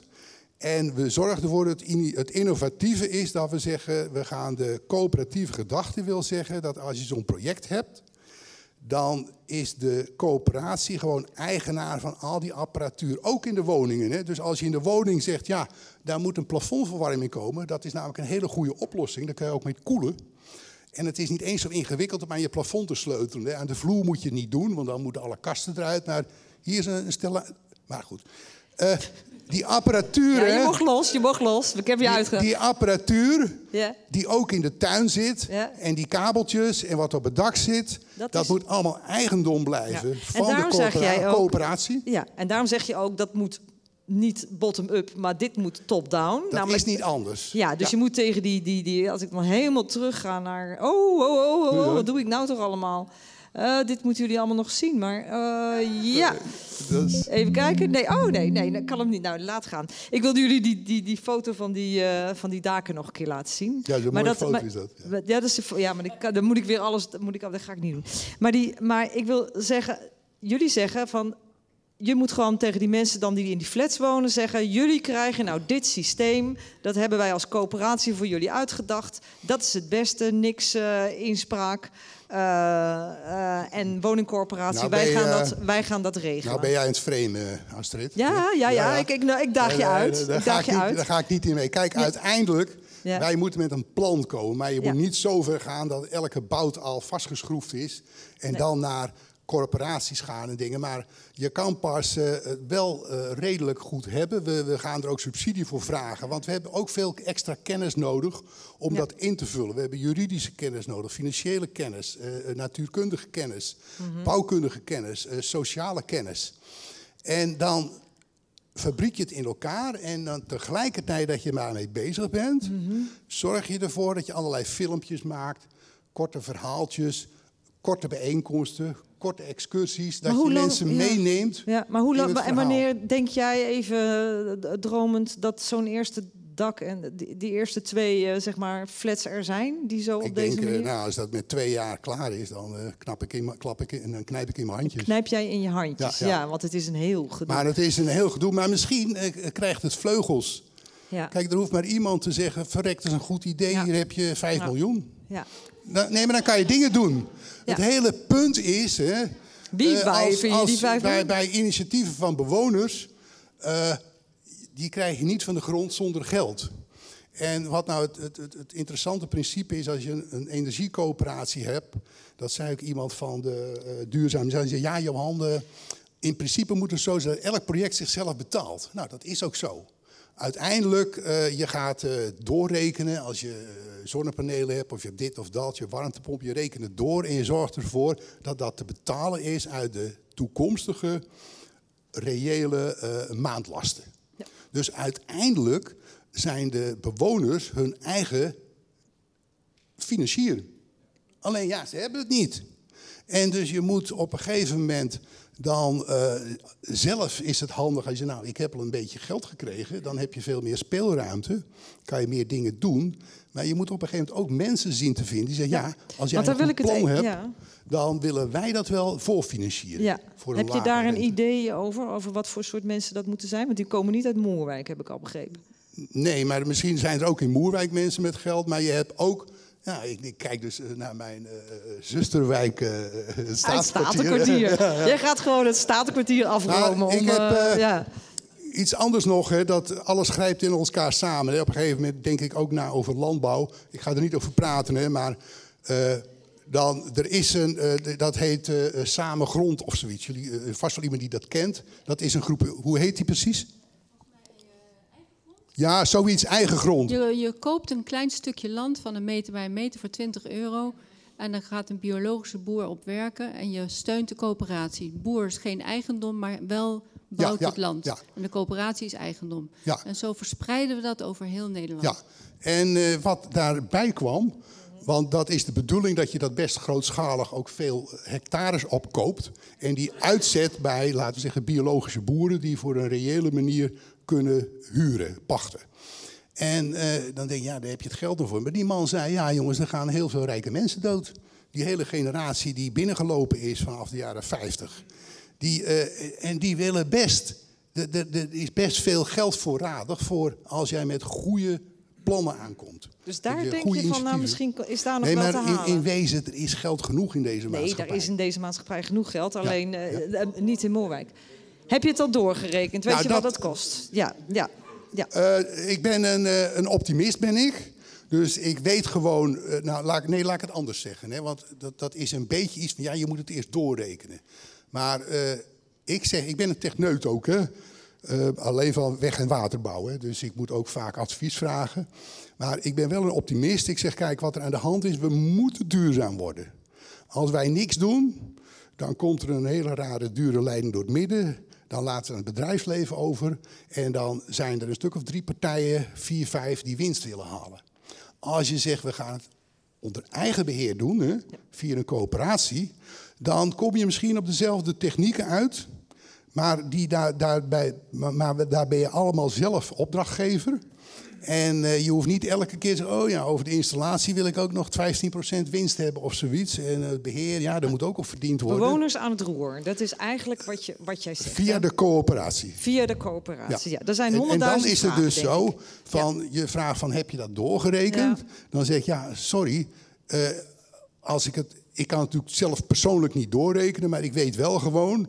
Als ik dat dus advies aanvraag en het laat doorrekenen... Mhm. en ik heb een bedrijfsmodel via een coöperatie... waarin jij de, de, de, de, de kosten laag houdt... en de, de, de, de winsten bij de groep houdt... ja, dan ben je altijd goedkoper uit. Ja. In, in de- Denemarken wordt dit al gedaan. In Denemarken, nee, dus, nou goed. Daar zei, oh, ik heb ook heel vaak. Het is ook een beetje een geloof, hè? Mhm. Toch? Energietransitie, van hoe je doet. Eh, ja, daar kan, daar kan ik niet zoveel mee. Daar kan je niet zoveel mee met die opmerking. Nou ja, ik zie die meneer daar nee knikken. Zo van, nou, ik, ik ben... Ik, coöperatie is een business. Ja, maar ik ja, dat bedoel, ik hou eigenlijk. even. Zo bedoel ho- ik ja, met geloof. Nee, ho- nee dan, nou Ja. doet u ook aan framing, hè? Ja. Dat mag, hè? Maar dan zeg ik, de coöperatie die is in handen van de leden. En de leden die hebben gewoon, eh, die beslissen mee. En bij onze coöperatie gaat het zo worden, we hebben punt 1 algemene leden. Die, eh, maar als je op een gegeven moment een project hebt, dan richt je eigenlijk weer een soort mini-coöperatie op. Niet dat je dat juridisch hoeft te doen, maar je maakt gewoon dan een set afspraken eh, voor, die, eh, voor dat project. En de, deel, de bewoners in dat project kunnen daarin meepraten. Dus je hebt eh, een democratische besluitvorming en ook een openheid hè, van alle financiële transacties. Dus allemaal eh, ligt ja. op tafel. Oké, ik weet dat er honderdduizend vragen in de zaal zitten. Die Mhm. gaan we niet beantwoorden, want we lopen achter. Dat is nou toch wel raar, hè? Ja, Ja, ja, ben je nog niet eens echt, echt losgegaan. Want ik heb met deze man gezeten. Hij heeft een verhaal. We kunnen een avondvullend programma met deze man doen. Maar, dat, eh, maar dat doen we nu niet. We gaan eh, zo meteen pauze houden. En dan gaan we na de pauze gaan we verder. Ik wil dat jullie allemaal iemand uitzoeken die niet bij je in de buurt eh, woont of in de wijk woont. En dat je met hem of haar de volgende vraag. Oh, dit mogen jullie allemaal niet zien. Welk advies zou jij de nieuwe wethouder willen geven? We hebben net een nieuw eh, coalitieakkoord. Ik heb het nog niet gelezen, had ik misschien moeten doen. Maar welk advies zou jij de nieuwe wethouder willen geven met hetgeen wat er nu eh, is gezegd en gehoord? Dus ga even iemand uitzoeken die niet bij je in de buurt of in de wijk woont. Zorg dat je koffie hebt. worden? Wat zeg je? Moet er nog geen vraag beantwoord worden? Ja, dat doen we, doen we zo meteen, eh. Oké, eventjes, eh. Ehm, en even een kwartier pauze. Neem koffie, neem thee. Er is ook nog iets zoets. En dan eh, gaan we daarna verder. Even een pauze.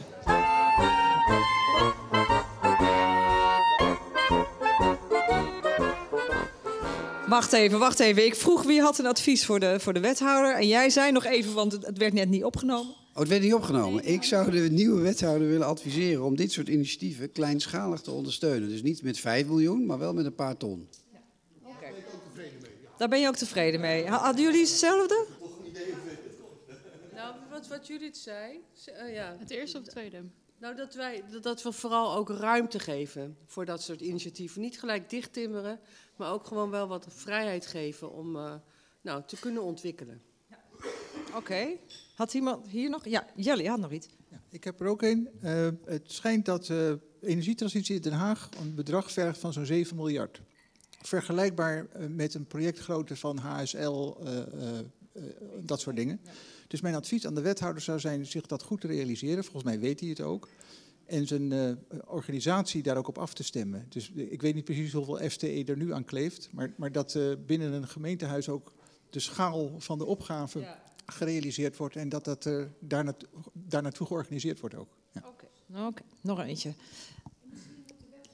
Eh, integraler gaan werken, dus ook met andere afdelingen, vind ik. Ja. Had jij, die, had jij die ook? Was hier nog een, had jij nog iets? Nee, nee, ik ga even...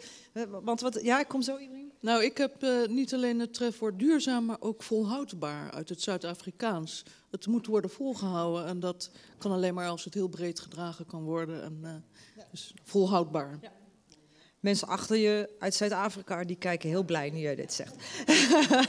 ja, ja. Ibrahim. ik zou adviseren de wethouder, uh, zowel de vereniging van eigenaren of de, uh, zoals Vestia en dat soort organisaties, de bewoners uh, meer laten informeren over de duurzaamheid en dat soort dingen. Of per brief of weet ik het, dat soort dingen zeg maar. Meer actiever te, te, te informeren? Dat, dat, ze, dat ze bewoners bewust worden van wat er eigenlijk speelt en wat voor voor- en nadelen zijn allemaal. Oké, okay, want dat gebeurt te weinig. Er was ook nog een uh, opmerking, ja? Ja, ik zou willen adviseren dat er meer moet worden gekeken naar VVE's in wijken met, uh, waar mensen wonen die relatief goedkope koopwoningen hebben. In zo'n wijk woon ik namelijk. En daar hebben de bewoners ook geen geld om iets te doen. -hmm. Terwijl uh, die mensen de hele tijd worden vergeten, omdat iedereen denkt dat zijn kopers, die kunnen, het wel, die kunnen zich wel bedruipen. En dat is in mijn buurt helemaal niet het geval. Nee, en, en jouw buurt is, ja, ja want... Rustenburg-Oostbroek woon ik. Ja, ja. En mag ik, mag ik even bij? Laak is dat een uh, probleem, want er zijn heel veel investeerders en die interesseert het niet uh, hoe die woningen eruit zien. En die verhuren dat aan, aan nou, ik heb wel van iemand gehoord voor 1500 euro in de maand. En dan is het niet uh, duurzaam en dergelijke. Die mensen betalen zich blauw ook al aan, aan, aan de energiekosten. Dus dat komt nog eens bovenop die 1500 euro. Hè. Ik, ja, ik, ik weet niet hoe je dat echt tegen kan gaan. Om, om zulke huren te rekenen en niks aan die huizen te doen. Maar dat is, uh, daar moet zo'n. Uh, ja, dat ga je helemaal achterin zitten. Wat is nou jouw. Ja?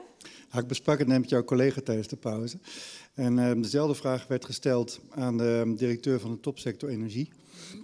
Of de, ja, boegbeeld. En die durfde gewoon te zeggen: Ja, ik als bestuurder hoort natuurlijk te zeggen van bovenaf.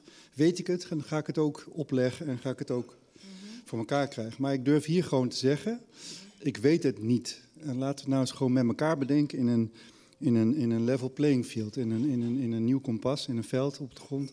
En ga bij iedereen gelijkwaardig is. En ga gewoon experimenteren en proberen. En te luisteren naar elkaar, verplaatsen in ander. Ook de mensen die aan energiearmoede lijden enzovoort. En ga dat voor elkaar gewoon leren. En stel je gelijkwaardig op. Stel je gelijkwaardig op. Dat is ook een, uh, een, hele mooie. Luister naar elkaar en ga van elkaar leren. We gaan naar de volgende uh, onderwerp. Dat is uh, wie ben jij nou eigenlijk? Want daar zit natuurlijk altijd een mens achter iedereen. En daar gaan we het nu over hebben. Met eerst top. Ja. Oh, hier. Oh, dat doet het helemaal niet meer. Nee, dat komt omdat ik erop ga zitten. Ja. Wie zijn jullie? Ja. Wie zijn jullie? Tom, je bent al je hele leven bijna met duurzaamheid bezig, heb ik begrepen. En dat is begonnen met een patatzak.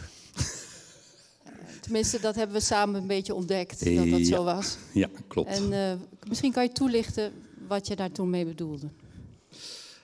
Ik, uh, ik woonde uh, met mijn ouders nog en ik denk dat ik een jaar of zes, zeven was. En regelmatig zag ik mijn vader de huis uitlopen naar voren gaan. Daar was een stoep, een, een paar uh, bosjes, dan een fietspad en dan een straat. En wij hadden een patatzaak ongeveer op 200, 300 meter van ons huis. En mensen die kochten hun zakje patat, fietsten of wandelden langs ons huis en smeten de patatzakjes bij ons voor de bosjes. En mijn vader, die ging naar buiten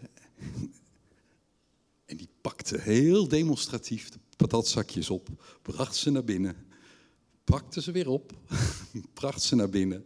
En zo dacht hij het goede voorbeeld te geven. Uh, achteraf bedacht ik me na het gesprek wat wij hebben gehad van... hé, hey, misschien heeft dat toch meer indruk op mij gemaakt dan ik dacht toen ik het vertelde. Want ik dacht dat ik nooit met duurzaamheid bezig was. Maar jij zei van ja, nou, is het voorgeleefd. Ja. En je hebt het wel. Wat vond je ervan dat je vader dat deed? Dat hij tussen de struiken de patat Genant, genant. Ja. Dat, dat doe je toch niet achteraf? Ben ik natuurlijk heel erg trots op hem. Ja. En, uh, doe je het zelf het... ook nu, als je rommel ziet liggen? Um, soms. Selectief. Ik ben, min, ik ben duidelijk minder recht in de leer dan mijn ouders. Ja, ja, ja. Het staat natuurlijk ergens voor dat hij dat deed. He, want Ja, hij deed ja. het niet alleen met patatzakjes, neem ik aan. Ja, hij, hij was sowieso, heeft hij altijd al gezegd van eh, we zijn met te veel mensen op aarde en we moeten gewoon minder kinderen krijgen. Dus we moeten aan bevolkings... eh, eh, nou ja, Hoeveel kinderen hadden jullie? Eh, drie. Drie. Mocht dat? Ja, dat is ook wel een familietrek. Ik, ik preek ook wel eens, terwijl ik het niet altijd zelf doe. Ja, ja, ja. ja. Gewoon niets menselijks is ons vreemd. Maar ehm, ehm, hij, hij, hij deed altijd overal altijd licht uit. Zorgde dat wij dat deden. Uh, hergebruik van spullen, kleine auto, uh, weinig luxe. Geen eten weggooien. Geen eten, zeker niet. Nee, nee de, de, wel, uh, het diepvries zat vol met bakjes en zakjes ja. met voedsel van. Van lang. allemaal restantjes. Ja, ja. En jouw ouders hebben de oorlog meegemaakt, neem ik aan? Uh, ja. En zie je dat als een, als een, uh, als een uitvloeisel van hun ervaringen bij de oorlog, in de, tijdens de oorlog? Dat ze zo zorgvuldig, zuinig. Ik denk het wel. Ik denk wel dat het ermee te maken heeft gehad, ja. ja. Wat, hoe heeft dat jou beïnvloed? Uh, niet, dacht ik, mm -hmm. tot voor ons gesprek. Maar achteraf denk ik, hé, hey, ik zie allerlei patronen, want ik ben er natuurlijk over na gaan denken. Van, ik, ik dacht dat er gewoon een hele periode was dat ik gewoon uh, leeghoofdig en niks uh, verder uh, niet, niet interessant. ja, dat zei je. Ik zei, hoe was je als kind? Toen zei je, ik was een leeg hoofd. Ik dacht, hè? wat bedoel je daarmee? Ja, ik, ik, ik, ik werd ervan beschuldigd door mijn moeder dat ik alle reclames kon nazingen en zo en dat soort dingen. Dat, dat interesseerde mij in mijn jeugd kennelijk. Um, dat doen ze nu ook met TikTok. Dus, ja, precies. Ja. Ja. Dus ja, daar wil ik niet. ik zie de parallel. Um, maar ik, um, ik, ik, was niet zo geïnteresseerd in, uh, in politiek en in de wereld en in duurzaamheid en in een betere wereld en dat soort dingen. Maar kennelijk is het toch wel op de een of andere manier, is, heb ik het meegekregen. Ja. Want op een gegeven ogenblik kwam dat eruit. Ja. Dit ben je als klein jongetje? Ja. Wat was je voor kindje? Uh, volgens mij wel uh, optimistisch, vrolijk niet zoveel mis mee, geloof ik. Gewoon, gewoon kindje. Gewoon. nou ja, voor wat gewoon is. Hè? Je had het net over je vader en je moeder. Ja. Uh, daar hebben we het nog niet over gehad. Je vader was dus uh, zorgvuldig met alles, licht uit, uh, eenvoudig leven. Dat, zo leefden jullie vroeger ook. En hoe was dat met je moeder? Die, die ging op de fiets naar de markt, een, een dorp verderop, zeg maar, of twee dorpen verderop, om goedkoop boodschappen te doen. En, dat ja, was dus gewoon, ook ja. gewoon uh, fietsen, sportief, uh, um, betrokken, wel huisvrouw. Ja. Heeft niet de kans gehad in die periode om uh, carrière te maken of zo. Of heeft die kans niet gepakt, maar ik denk ook niet gehad. Nee, maar ze is wel timmervrouw geworden, toch? Ja.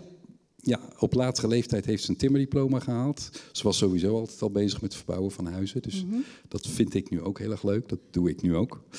En ehm, ja, leuke ouders. Achteraf. Leuke ouders. En je vader leeft nog? Ja. ja. En hoe, hoe kijkt hij nu naar jou, met waar jij mee bezig bent? Uh, hij is trots op alles wat ik doe. Al, al ga ik naar de wc, dan is hij daar trots op.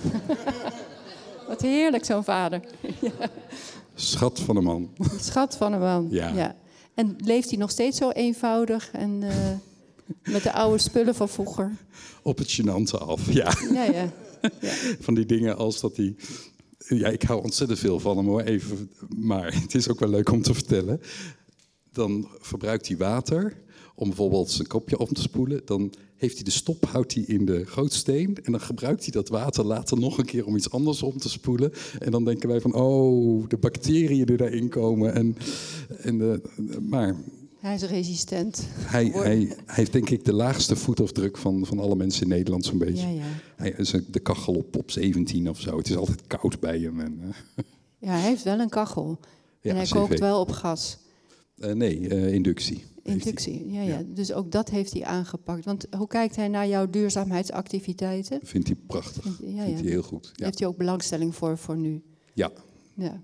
Hij maakt zich vooral ook zorgen van, kan je wel genoeg geld verdienen? Nou, dan moet ik hem af en toe even geruststellen dat het Ja. nog lukt. Wat, he- wat heb je van je ouders, eh, ja, zonder dat je het nou hoeft te bedenken, maar wat heb je van ze meegekregen?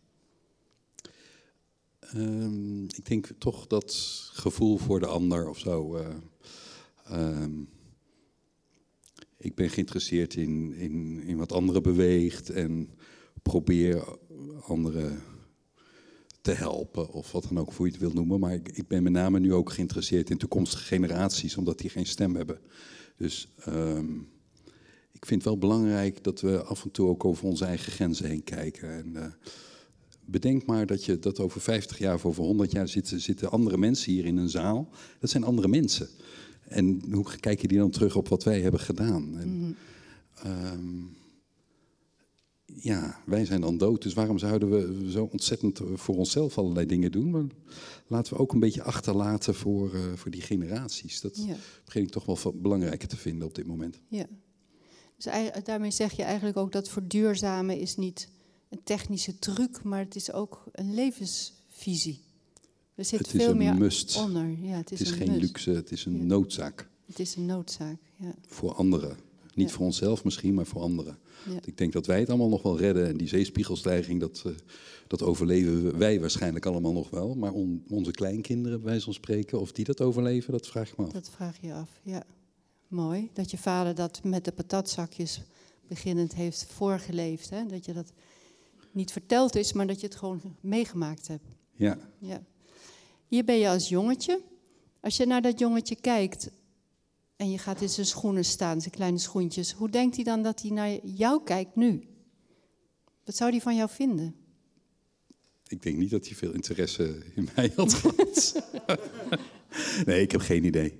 Nee. Ik, eh, ik herinner mezelf niet in de, op die leeftijd hoe ik, hoe ik echt was of zo. Nee. En wat zie jij aan het jongetje? Ja. Ja, Blond. die zijn voor de benen. Ja. ja. Nee, ik, eh, volgens mij had hij nog geen last van hooikoorts toen. Dat is ook belangrijk. Nee, maar ik, dat ik, eh, jongetje is, lijkt wel een beetje ver weg van jou. Ja. Staat ver weg van wie je nu bent. ja, Ja. het is echt een ander jongetje. Een Echt een, persoon. ja, een ander leven. Het, het is een ander. En dat is misschien ook belangrijk voor- voor onszelf. Van, als je nu over jezelf denkt over 30 jaar of zo, dan ben je ook een ander. En misschien moet je meer rekening houden met de mensen nu op dit moment die in onze omgeving zijn. Die lijken misschien wel meer op jou dan jij op jezelf over 30, over 30 jaar. Dus misschien Ik moet even nadenken wat je nu zegt. hebben, jullie, hebben jullie dat ook? Even denken, wat, wat bedoel je? Eh, maar ik snap het. Ja. Ja? Ja. Oké. Ehm, ja, dus dat jongetje staat ver weg. En wij moeten ons dat ook realiseren. Ja. Ja. Oké. En Toen gebeurde er wat in je leven. En Ja. toen werd je wakker. Ja. Kijk. Ja, er worden meer mensen wakker. instemmend geknik. Ja. Zeker, Een meerdere verandering, gelezen. verandering in je leven. Ja. Vertel, wat gebeurde er? Eh, ik, ik las dit boek en toen ben ik filosofie gaan studeren. En dat was op mijn twintigste of tweeëntwintigste of zo. Daarvoor ehm, interesseerde alles me niet zo, zoals jullie, net, zoals ik net vertelde. En toen dacht ik van ja, dit is het. Dit wat is was het dan? Wat las je daar? Ehm, ehm, andere wereld of zo. Ehm, nadenken over wat is. Eh, Dus je ging nadenken. Ik, ik, ik weet niet precies, ik kan, ik kan niet zo goed uitleggen. Maar het boek greep me gewoon. En dan niet zozeer het technische onderhoud van, het, van de motor, hoewel ik dat ook best leuk vond. Maar ehm, het was het feit dat iemand eh, half of helemaal door is gedraaid door op een bepaalde manier naar de wereld te kijken. Mhm. Dat fascineerde me. En wat, wat betekende dat dan, dat je op een bepaalde manier naar de wereld kijkt? En nou, toen begon ik mijn interesse in filosofie te krijgen. Ja. En deelde je dat ook met vrienden uit die tijd, op die leeftijd, zo'n 19, 20 jaar? Jazeker. Ja, daar, want het was een hype Studententijd. toen, dat boek, hè? Ja. Dan ga je in de kroeg Ja. zitten en dan Ja. praat je over dit soort eh, Ja. fantastische dingen. Hadden jullie dat ook? Ik, ik zie meer mensen die het boek gelezen hebben. Was het ook een verandering?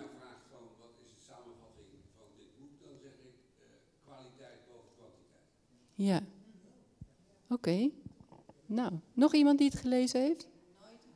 Nee. Het wa- Het was zo fantastisch geweldig en ik kwam er ook niet doorheen. ja?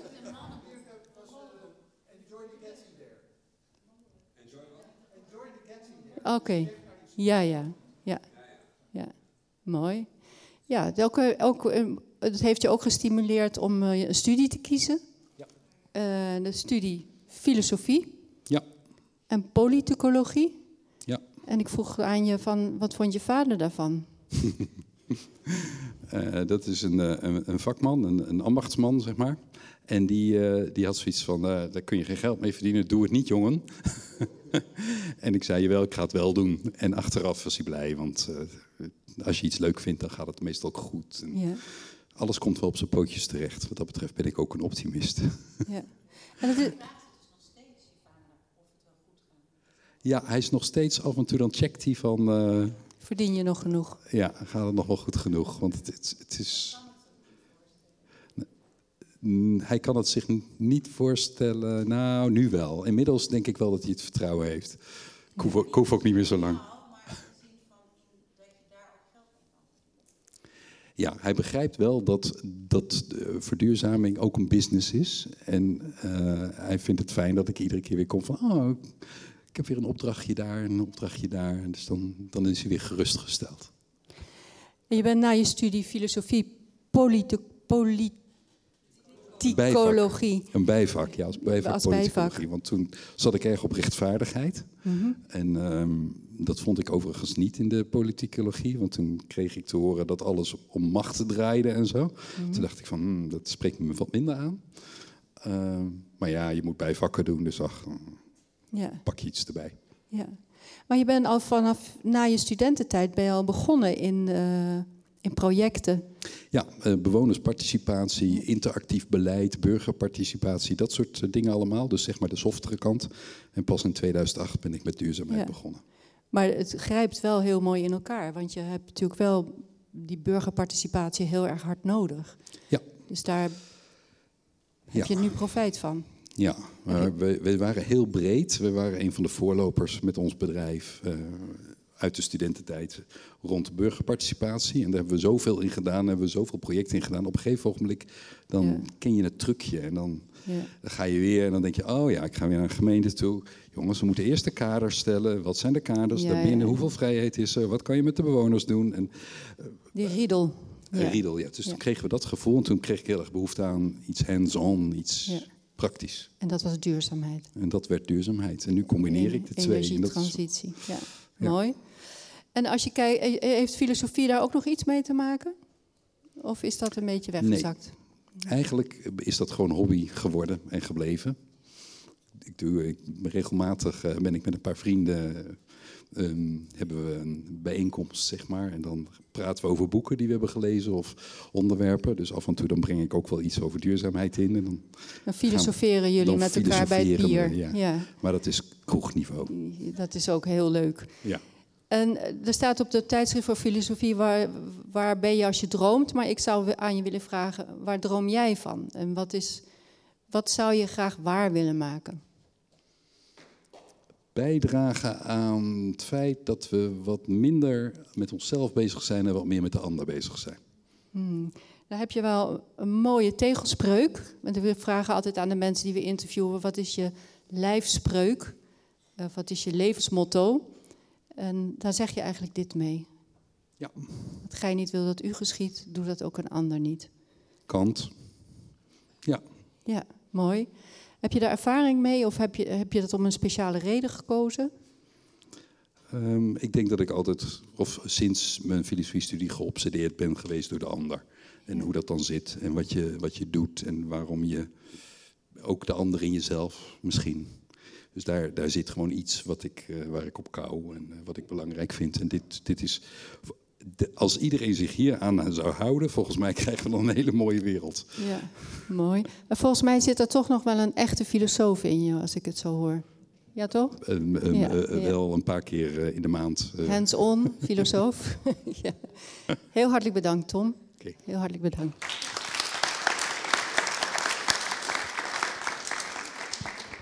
Johan.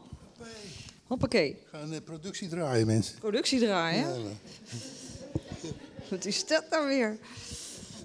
Ik ga nog even naar jou. Uh, ik ga je nog even. Want, want, je bent niet alleen voorzitter van de, hè, de energiecoöperatie, maar je bent ook nog voorzitter van de Stichting van de Wijkbus. Doe je ook nog? Ben ik penningmeester. Oh, dan ben je penningmeester bij de Wijkbus. En je deed nog iets anders? En daarvoor uh, zat ik in het bestuur, was ik ook penningmeester van de Moerwijkcoöperatie. Moerwijkcoöperatie. De Moerwijkcoöperatie is echt, laten we zeggen, een, uh, het, de belangrijkste coöperatie in Moerwijk. Die is dan opgericht omdat uh, vanuit Duurzaam Den Haag, die heeft uh, in drie wijken hebben ze op een gegeven moment extra aandacht gegeven en een commitment van tien jaar. En toen zijn er ook een team Energierijk Moerwijk is er opgericht, maar het zat ook in de Regentes en het zat ook in Molenwijk. Ja, precies. En, en daar werd gezegd op een gegeven moment bij zo'n bijeenkomst, ja, wij hebben een, een Moerwijk-coöperatie nodig om uh, als bewoners zelf aan het stuur te zitten. Nou, die is opgericht en ik ben, me daar, ik heb, uh, ben daar gevraagd voor het bestuur. En ik heb daar uh, van harte aan meegewerkt. Ja. Maar zelf aan het stuur zitten, dat is wel iets wat jou aanspreekt, hè? ja, ik heb ook heel lang niet aan het stuur gezeten in mijn leven. Dan liet die dingen maar gebeuren. Dan ben ik een soort buitenstaander geweest. ook een soort filosoof is dat. En, uh, maar op een gegeven moment heb ik geleerd, uh, ja, ik moet wel aan het, bestuur, aan het stuur gaan zitten. En dat is ja. me uiteindelijk pas gelukt na mijn pensionering. Ja, want jij vertelde dat was voor jou zo'n bevrijding dat je gepensioneerd, dat je toen pas bent gaan werken. Dat klopt, ja, ja, ja, ja, ja, ja, ja. ja ik heb een heel raar leven. Ik heb uh, lang over mijn studie gedaan. Daarna heb ik tien jaar lang in het onderwijs gezeten. Daar ben ik ook uitgegaan. Ik heb ontslag genomen. Ik had ook in de WHO gekund, maar dat deed ik maar niet. En toen heb ik een jaar of tien allerlei baantjes gedaan. En toen was weer een baantje opgehouden. En dan denk ik, ja, god, ik ga weer verder studeren. Ik, ik ga weer verder uh, solliciteren, want ik weet nu hoe het allemaal moet. Hè? Want als je in het onderwijs gezeten hebt, dan word je een beetje levensvreemd. Want dan, uh, dan weet je niet meer hoe het precies gaat. Op een gegeven moment wist ik allemaal hoe ik het aan moest pakken. Maar toen had ik mijn huis verkocht. In het Statenkwartier? In het Statenkwartier. Heel veel ja. geld op de bank. Ik ben gaan huren dus. In Moerwijk. En uh, dan dacht ik steeds, ja, ik ga weer solliciteren. Ik deed het niet, mensen. Ik, ging, uh, ik, ik, werd natuurgids en ik uh, ging paragliden. En ik ging natuurlijk door met leuke tv-programma's kijken, films en boeken lezen. Ik voelde geen fluit. Ik voelde me er wel een beetje schuldig over. Dat ik heb tien jaar lang, vanaf mijn vijftigste, dat is vijftien jaar trouwens, vanaf mijn vijftigste tot mijn vijfenzestigste, heb ik geleefd van mijn geld. Maar waarom zou je je daar schuldig over voelen? Want dat is nou, eigen uh, geld? Ik, ik verweet me dat ik niks deed. En uiteindelijk was al mijn geld op. En ik had ook. En op een gegeven moment ben ik een klusbedrijfje begonnen. Daar had ik ook al veel eerder mee kunnen beginnen. Maar ik dacht, oh nee, ik ga een goede baan krijgen. Dus, maar goed. Maar toen die WHO aankwam, denk ik, jongens, ik ben nu van de gezeur af. Ik hoef me niet meer uit te leggen waarom ik niks doe en zo. AOW kwam er toen, hè? Ja, ja, ja, ja, AOW, ja, ja, ja, ja, dankjewel. En uh, ik voelde me bevrijd. Ja. En het rare was, eigenlijk was ik vanaf mijn vijftigste ook bevrijd. Want niemand die me eigenlijk lastig viel als je van je nee. eigen geld leeft. Nee. Dus dat is heel raar. Ik zat mezelf in de weg. En, en wat uh, heeft jou nou geholpen? Dus alleen dat pensioen heeft jou geholpen? Om ja, jezelf heeft, niet ja, meer in de... Oh, ja, ja, ja, ja, Mensen, dat, moet, ja, dat is toch wel wat? Ja. dat is dan wel een bevrijding geweest, uiteindelijk. Ja, ja en, ik, en sinds, sinds, die tijd zit ik echt aan het stuur. En dan ga ik ook op mijn bek, maar dan ga ik weer door. En wanneer ga je dan op je bek? Nou ja, bij dat, eerst bij de Moerwijk-coöperatie is het gewoon fout gelopen. Uh, en waar raak, ligt dat dan ik, aan? Nou, ik raakte zelf overwerkt. En we wisten niet goed hoe we het uh, organisatorisch en administratief en ICT aan moesten passen, aanpakken. Ja, Dan moet je, al, je wel... moet allemaal leren, hè? Ja, ja, want dat krijg je niet. Dus als je vrijwilliger, want je bent vrijwilliger, Ja, en, ja. en, maar je krijgt dat taakje ervan, die administratieve Komt er klussen, allemaal dat komt bij. er allemaal bij. Dus je moet een factuur En, eh, sturen, weet jij veel hoe dat moet? Uiteindelijk, ja, dan krijg je ruzie en dan leg je het weer bij. En dan krijg je weer ruzie, leg je het weer bij. We leggen het altijd bij, hè? Ja. Want dat is Krijg de- je snel ruzie met jou? Ik ben wel eigenwijs. Als je me een gelijk geeft, krijg je geen ruzie. Dat is goed relatiemateriaal, hoor ik al. Ja, zo is het. maar ik bedoel, de clue is van zo'n eh, de, de Moerwijk-coöperatie, die, eh, die is, laten we zeggen, die zou dus de allerlei projecten van de bewoners Ja. kunnen huisvesten, juridisch en dergelijke. En, daar, eh, en dat is een leerproces, is dat. En ik heb gemerkt, daar moet je elkaar de tijd voor geven. En de kracht is ook, je moet het ook met mensen kunnen doen die je niet zo liggen. Of dat je denkt, ja, eh, die zou ik niet eh, in dienst nemen als ik een bedrijf heb of zoiets. Ja. Maar dan denk je, ja, eh, je moet het met elkaar doen. En, En dat is nog iets waar je lerende in bent, ja, ja, hoor ja, ik. ja, Ja, Wie, wie, wie, wie corrigeert jou? Nou ja, mezelf en een vriendin en zo, die ook wel. Die zegt, ja, je kijkt ook eens naar jezelf en zo. En dan denk je, gaan we weer. Misschien moet je die van eh, die, die, die, de spreuk van Thomas meenemen. Wat u niet wil, eh, dat u ja, misschien... ik, heb, eh, ik kijk wel naar mezelf ook. Maar, eh, Ja, maar dat ben je wel, hè? Want je bent ook wel eerlijk. Je zegt dat al zomaar. Nou, Ja, ik heb ja. er gewoon van mijn 50ste tot mijn 65ste heb ik zitten lummelen. Ja, ja, ja. ja. Maar dat En- vind je dan ook vind je dat niet moeilijk om te zeggen eigenlijk? Eh, nou, eh, kijk, nu vind ik het niet moeilijk. Mhm. Maar toen het zo was, dan zat ik er altijd een beetje omheen te lullen. Dan had Ja. ik een soort verhaal, had Ja, ik. Hè? Dus ja, ja. Je, je voel je niet op je gemak omdat je niet... Ik zat dus helemaal niet aan het stuur. Hè? Nee. Ik lees wel van mijn eigen geld, maar... eh s ochtends dacht ik, ja, ik moet een baantje hebben en eh, ja, Ja. waarom doe ik niks? Ja, En en dan als je een ja, baantje had, dan moest je ergens zijn. Dan was je er weer niet, hè? Dan, dan- ja, zoiets. dat was maakt daarvoor. hè? Dat maakt niet uit. Maakt niet uit. Maakt niet uit. Maakt niet uit. We zien hier een hele lieve jongen. Dat was jij. Dat ben je nog steeds, Mhm. natuurlijk. Hoe oud was je toen hier? Ik denk een jaar of zes tot acht in die sfeer. Ja. En wat zou deze jongen nou tegen jou willen zeggen? Als je nu naar hem kijkt, wat... Wat, wat, ja. Ga goed, Johan. eh, want ik doe best spannende dingen voor een jongetje. Ik ben aan paragliden en ik ben natuurgids. En, eh, Ja, want dat vond die jongen toen al leuk, hè? Ja, dat, ja, dat. Dat, dat, dat je in de natuur zat ja. en spannende dingen doen. Nou ja, dat vinden alle jongetjes leuk. Maar het is ook net wat Tom zegt. Ja, je hebt wel een afstand. Maar ik, ik weet nog wel waar hij, waar hij mee bezig was en zo. Ik Waar weet- was jij mee bezig toen? Eh, eh, ik was wel een beetje een eenling. Ik had wel vrienden en zo, maar niet zo heel veel. En dan eh, was ik aan, aan, aan het struinen door de duinen en eh, dammetjes bouwen in een beekje en zo. En, eh, En waarom vonden andere jongetjes jou raar of zo? Of nee hoor, nee dat niet. Maar ik, ik was ook, ook wel eenzelvig, was ik. Oké, toen al Ja, Ik, van- ik kwam pas tot bloei in mijn studententijd en dan ging het helemaal verkeerd. Dan heb ik toch wel heel veel gedronken en zo. En, eh, Oh ja, Ja, En dat dus, was eh, je nou, ik- civiele ik was, techniek eh, heb jij gestudeerd, ik, wa- ik was er ontzettend populair, was ik. Maar Jij had een motor, hè? ja, dat heb ik, ja. ja, ja. En dat was toen wel het moment waarop jij dacht, toen je een keer in een file raakte met vijf eh, rijen dik, van eh, dit gaat de verkeerde kant op, mensen. Dat klopt, ja. Dat was voor mij een wake-up call. Was ik, eh, ik denk een jaar of 28 of zoiets, en dat is 78 in die sfeer. Dan was ik op bezoek bij een, een, een, een, studiegenoot in Amsterdam. En normaliter, ik had al een paar jaar een motor. En, blijkbaar gevoelsmatig ga je alleen de weg op als het rustig is. Hè? En dat kon toen nog. En toen ging ik daar dus naartoe. En s ochtends moest ik vroeg weg. Want ja, nou moet je weg, want ik moet naar mijn werk toe. Dus was ik heel vroeg was ik daar in die file en dan kwam ik op zo'n viaduct over die Zuidring. En die was toen al eh, vier, vijf banen beide kanten breed, of nog breder. En ik stond daar bovenop, ik zag al die auto's. Ben ik maar, heb ik dat ding gewoon stilgezet. En gezegd, nou, dit is niet normaal. Dit heeft invloed op de wereld. Hè? We kunnen lullen wat we willen. Toen, toen, toen viel het kwartje bij mij. Terwijl we altijd ook wel in Delft ben ik altijd heel vroeg al eh, deden we aan milieukunde en noem maar op. En eh, Ja. allemaal lezingen en discussies en dergelijke. Maar dat was dat je denkt, oh ja, Ja. dit, dit, dit, dit, Dit gaat gaat, niet werken, gaat niet goed. Dit gaat niet Ja. goed, ja. Ik, eh, jij hebt deze foto gekozen, want je moest iets van jezelf en je ouderlijk huis laten zien. Je hebt dit meegenomen. Dat, eh, dat, dit is een Egmond. Hè? Ja, dit is een Egmond. Dit is een hele leuke foto voor mij. De- ze staan hier in de Irissen. Daarachter heb je mijn, mijn lagere school. En dit is mijn vader. Maar goed, ik heb deze foto gekozen, want daar sta ik op. Ik doe niks, ik kijk, hè, dus al een beetje. Zat En eh, eh, ik had best eh, begripvolle ouder. Ik was de jongste en wij hoefden niet als een beest naar school steeds aan het werk te gaan. Want ze vonden het belangrijk dat we studeerden.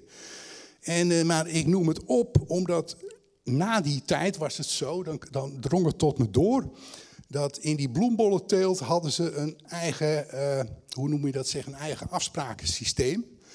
Dan hadden ze zich georganiseerd als een soort met eh, corporatie. En dus al die, voor elke teelt had je een soort vereniging. En die hielden bij hoeveel tulpen er geteeld mochten worden. Weet je wel, qua oppervlakte. Hè? Of narcissen, of irissen, of hyacinten. Daarmee voorkwam je overproductie. En er werden altijd, iedereen hield zich daaraan. De, en elk jaar groeide dat een beetje, want de wereld groeit ook. En eh, je kon die rechten ook verhandelen. Hè? En eh, er werd een beetje over gemopperd door mensen die het niet hadden. En eh, uiteindelijk moest dat opgeheven worden vanwege Europa. Europa zegt, joh, dit kan niet, want jullie zitten de markt af te schermen. Dat moet Kartelvorming heet het. Nou, ja. ja, nou, geen kart, ja, kartel, kartel. Nou, oké. Eh, goed, dat is nou weer... Kartelletje. Dat is nou weer met de maffia maak je ervan. Hè? Dus Ja, eh, weer vreemd. weer aan het framen. Het Oh. waren, het, waren allemaal Ja. net, het waren in wezen allemaal nette mensen en het functioneerde. Maar dat was dus zo. Die, die, hele bedrijfstak had dat zelf met elkaar georganiseerd. Dat zijn de afspraken. En dat werkte goed. En dus in de jaren 60 was het dus, toen begon het. Dat kreeg ik ook mee. En ik kreeg ook mee dat het jammer was dat Europa zegt: nee, de markt moet helemaal zijn gang kunnen gaan en dit gaat stoppen. Het gevolg was ook, er kwam een enorme revolutie in die hele bollenteelt. Want iedereen kon gaan telen. En de mensen die op de klei zaten, die eh, konden eerst niet telen, want ze kregen die bollen niet schoon. Maar ze vonden een spoelmachine uit, dus dat maakte allemaal geen flikker uit. Ze groeiden prima op die klei, die tulpen. En eh, ze konden zo beginnen. En je kreeg dus een heel ander speelveld. En eh, onze familie kwam er nog heel goed uit.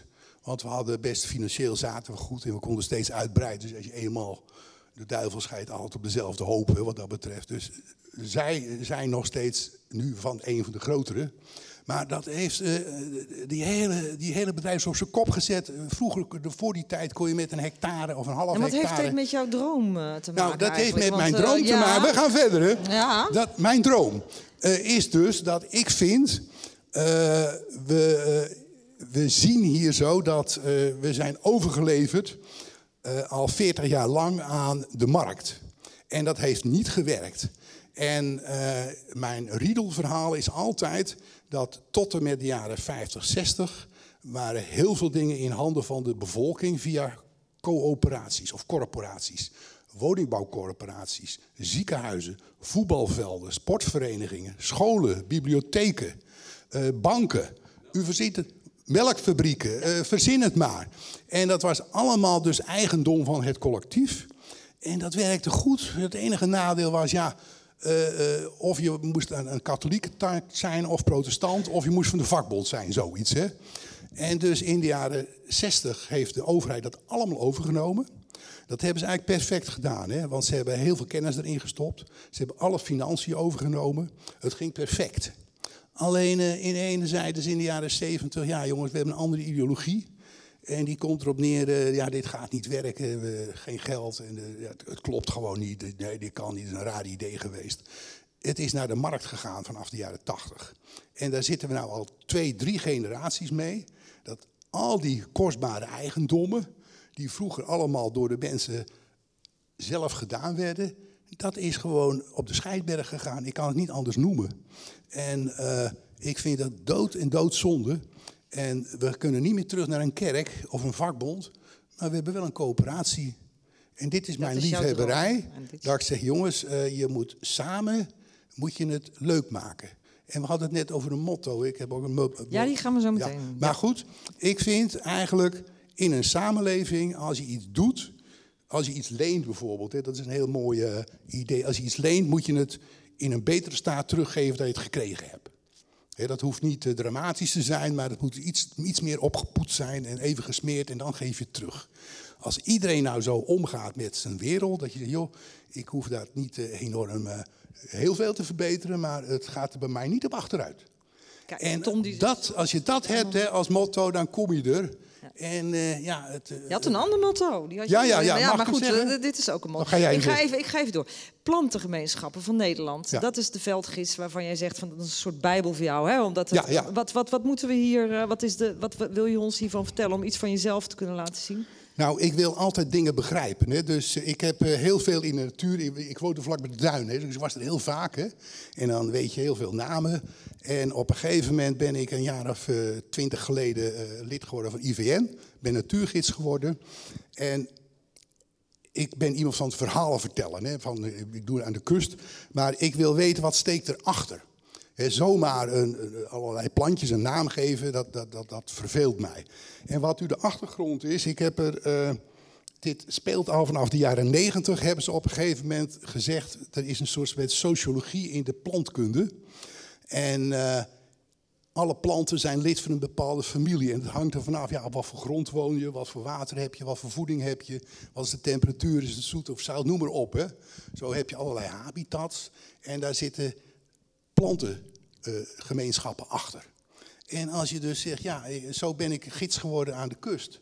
En toen zei mijn maat, die, eh, was, die, die, die, die leest nog veel meer dan ik. Dat is echt een veel betere lezer en die leest het ook echt. En die zei, Johan, ik heb nu een eh, paar kopieën gedrukt uit, niet uit dit boek, maar uit de voorganger hiervan. Dat waren vijf dikke boeken. Die waren niet door te komen, maar daar stonden wel enorme mooie dingen in. En dan had je, ja, hij zegt, hier uit de kust heb ik drie plantengemeenschappen.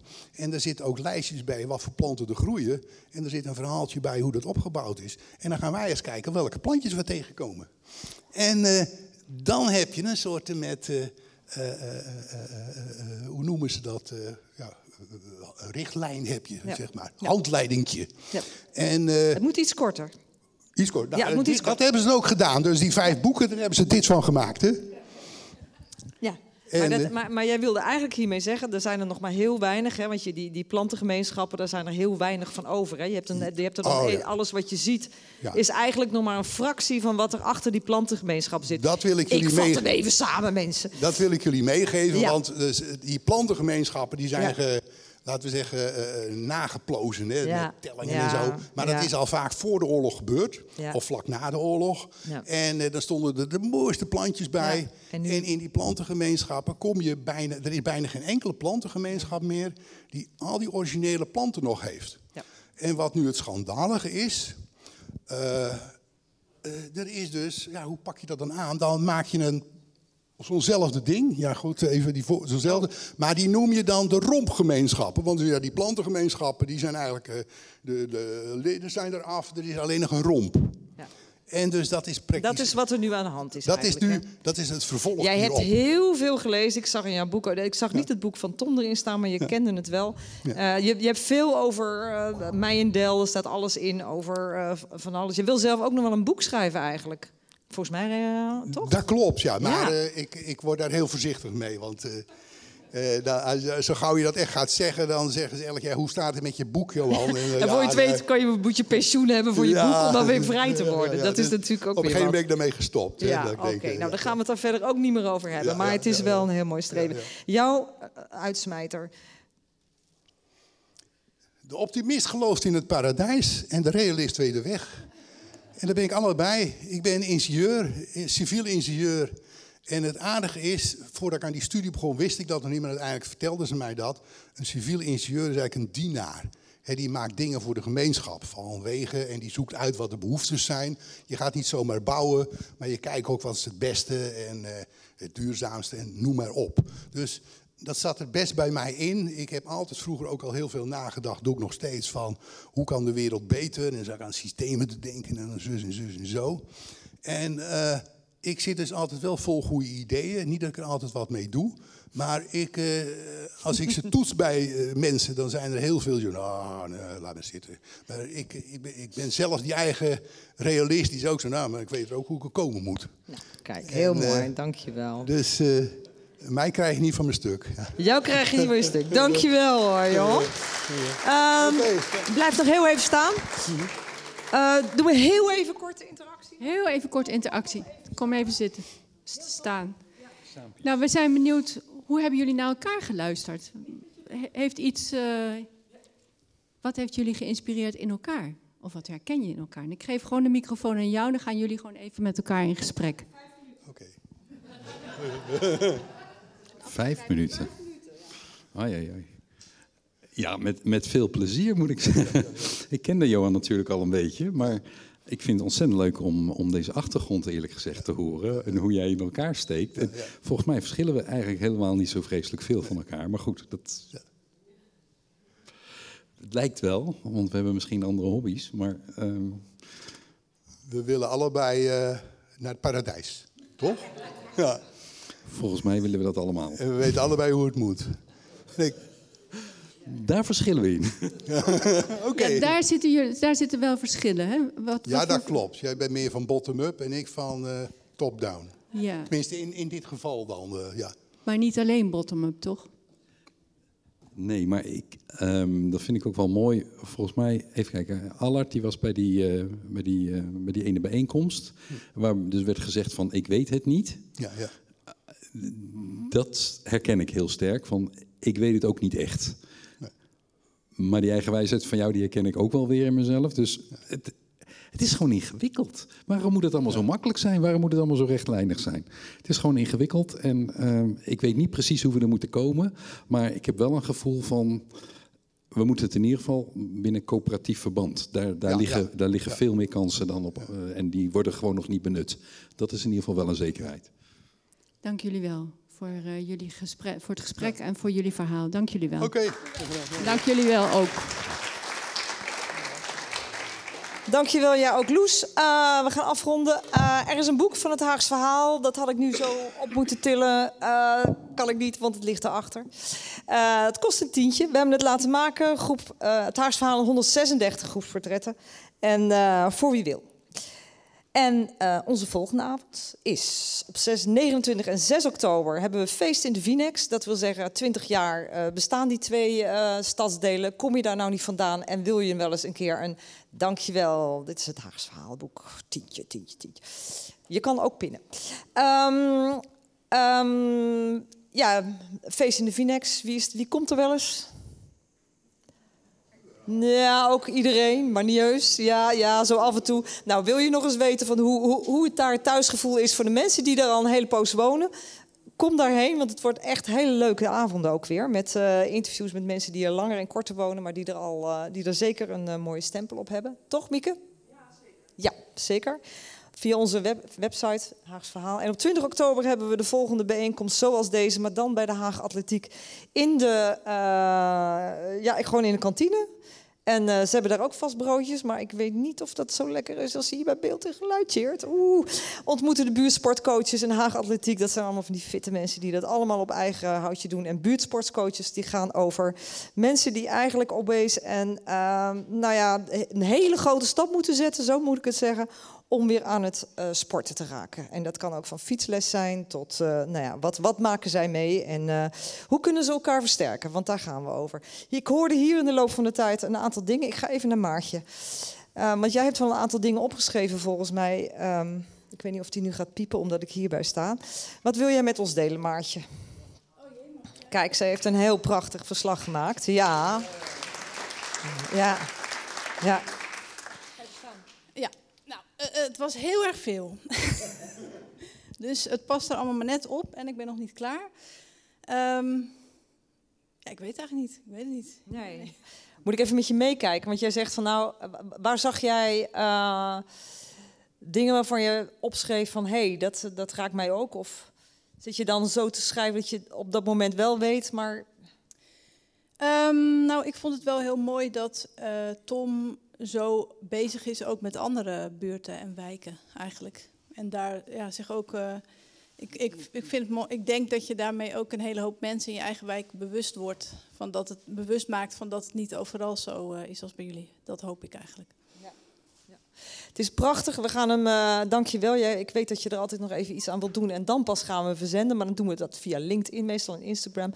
Dus, eh, maar voor wie er zelf een foto van wil maken en veel verspreiden, doe dat zo meteen. Dank jullie wel. Leuk dat jullie er waren. Dank voor iedereen die hier aan mee heeft gedaan. Dank voor de mensen ook achter eh, die daar alles aan het opruimen zijn. Want wij gaan nu ook opruimen en we gaan weer naar huis. En eh, misschien tot de volgende keer. Dank jullie wel.